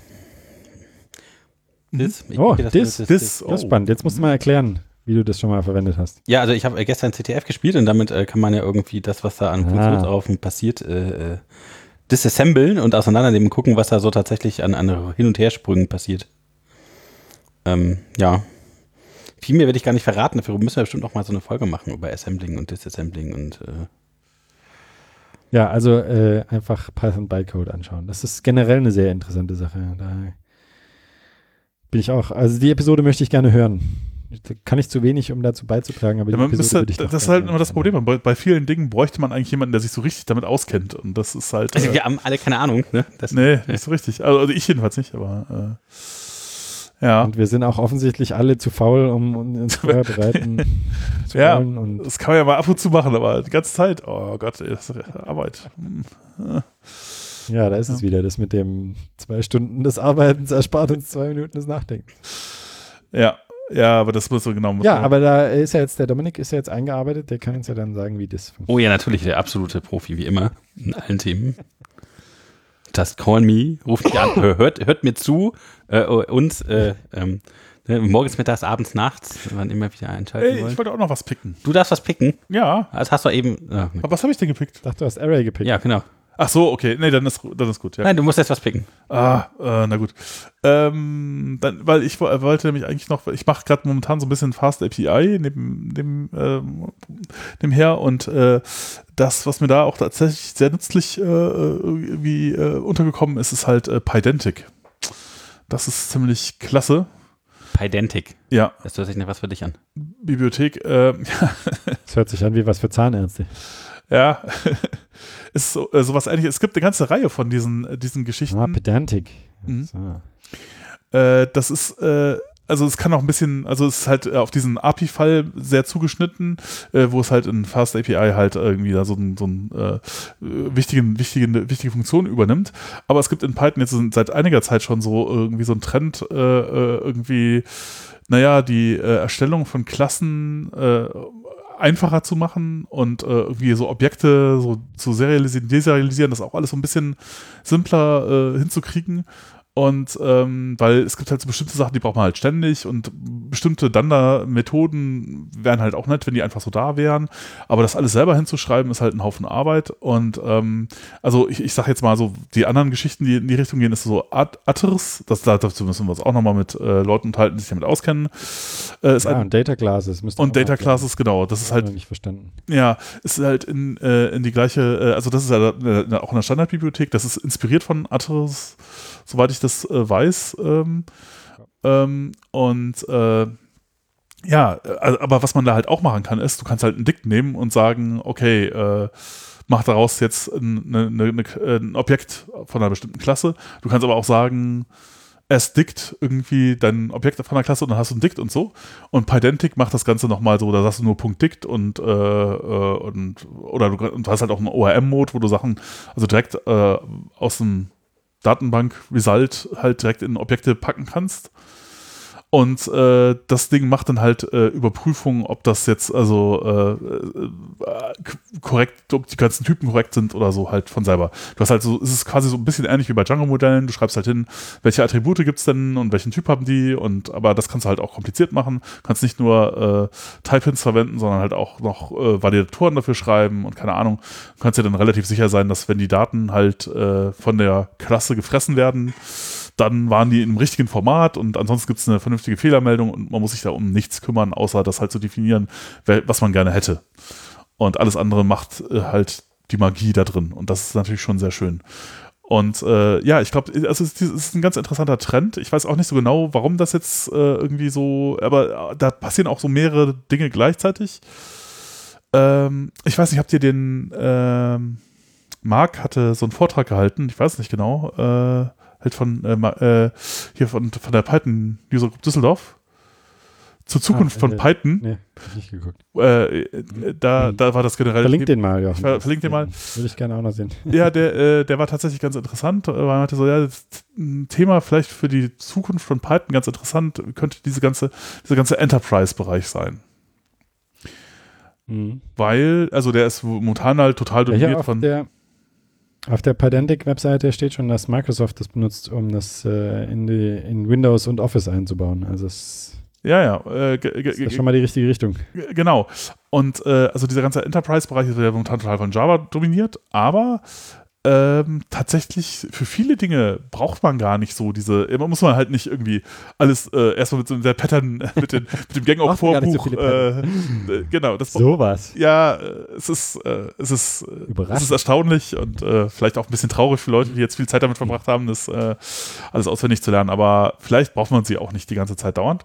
Aber was man vielleicht schon braucht, ist halt eine Art, solche Sachen hinschreiben zu können, auch so Objekte, also so Klassen, die dann halt irgendwie so Business-Geschichten machen. Und dafür, äh, wenn du jetzt aber ganz viele Klassen hast und Sachen hinschreibst, dann ist das halt ziemlich, äh, ner ziemlich nervtötend und öde. Und wenn man davon zu sehr angeödet ist, dann kann man halt irgendwie solche Sachen verwenden, die einem dann halt einen Großteil davon wegautomatisieren. Und deswegen ist das halt auch so ein interessanter Bereich. Äh, ich, äh, Microsoft macht da ja auch sowieso Dinge in die Richtung. Die haben ja auch jetzt ganz viele Python-Entwickler ange, äh, ähm, äh, angestellt und ähm, es könnte sein, dass das halt äh, tatsächlich auch so ein bisschen in die Richtung geht, weil das ja auch etwas ist, was uns die Microsoft eigentlich ganz gut auskennt. Also ich bin gespannt, es könnte sein, dass das alles so ein bisschen in die Richtung geht und ähm, ich finde es auch sehr interessant, was da gerade so passiert und es macht halt das Bauen von APIs deutlich einfacher, wenn man das halt quasi delegieren kann, den, den harten Teil davon an, an sowas, ja. Ein ORM on the fly quasi. Ja, spannend. Ja. Cool. Ja, dann sind wir diesmal für heute ähm, am Ende, am Ende dieses Jahres. Ja. Ne, auch mittlerweile. Und äh, ja, also hört uns immer, wo ihr uns auch immer hört und so, bleibt uns gewogen und äh, habt Spaß und äh, benutzt zum Einschlafen und zum Aufstehen und zum Autofahren. Wo auch immer ihr hin wollt. Im Homeoffice natürlich. Äh, ja, Jochen, gehen wir doch ein bisschen cybern. Ja. Alles klar. Dann bis. Ja, vielen Dank, Johannes, dass du wieder da warst. Und, äh, ja. ja, schön, dass ich dabei sein durfte. Ja, wir hören uns. Äh, ne? Und bis zum nächsten Mal. Bis zum nächsten Mal. Alles klar. Ciao. Jo, tschüss.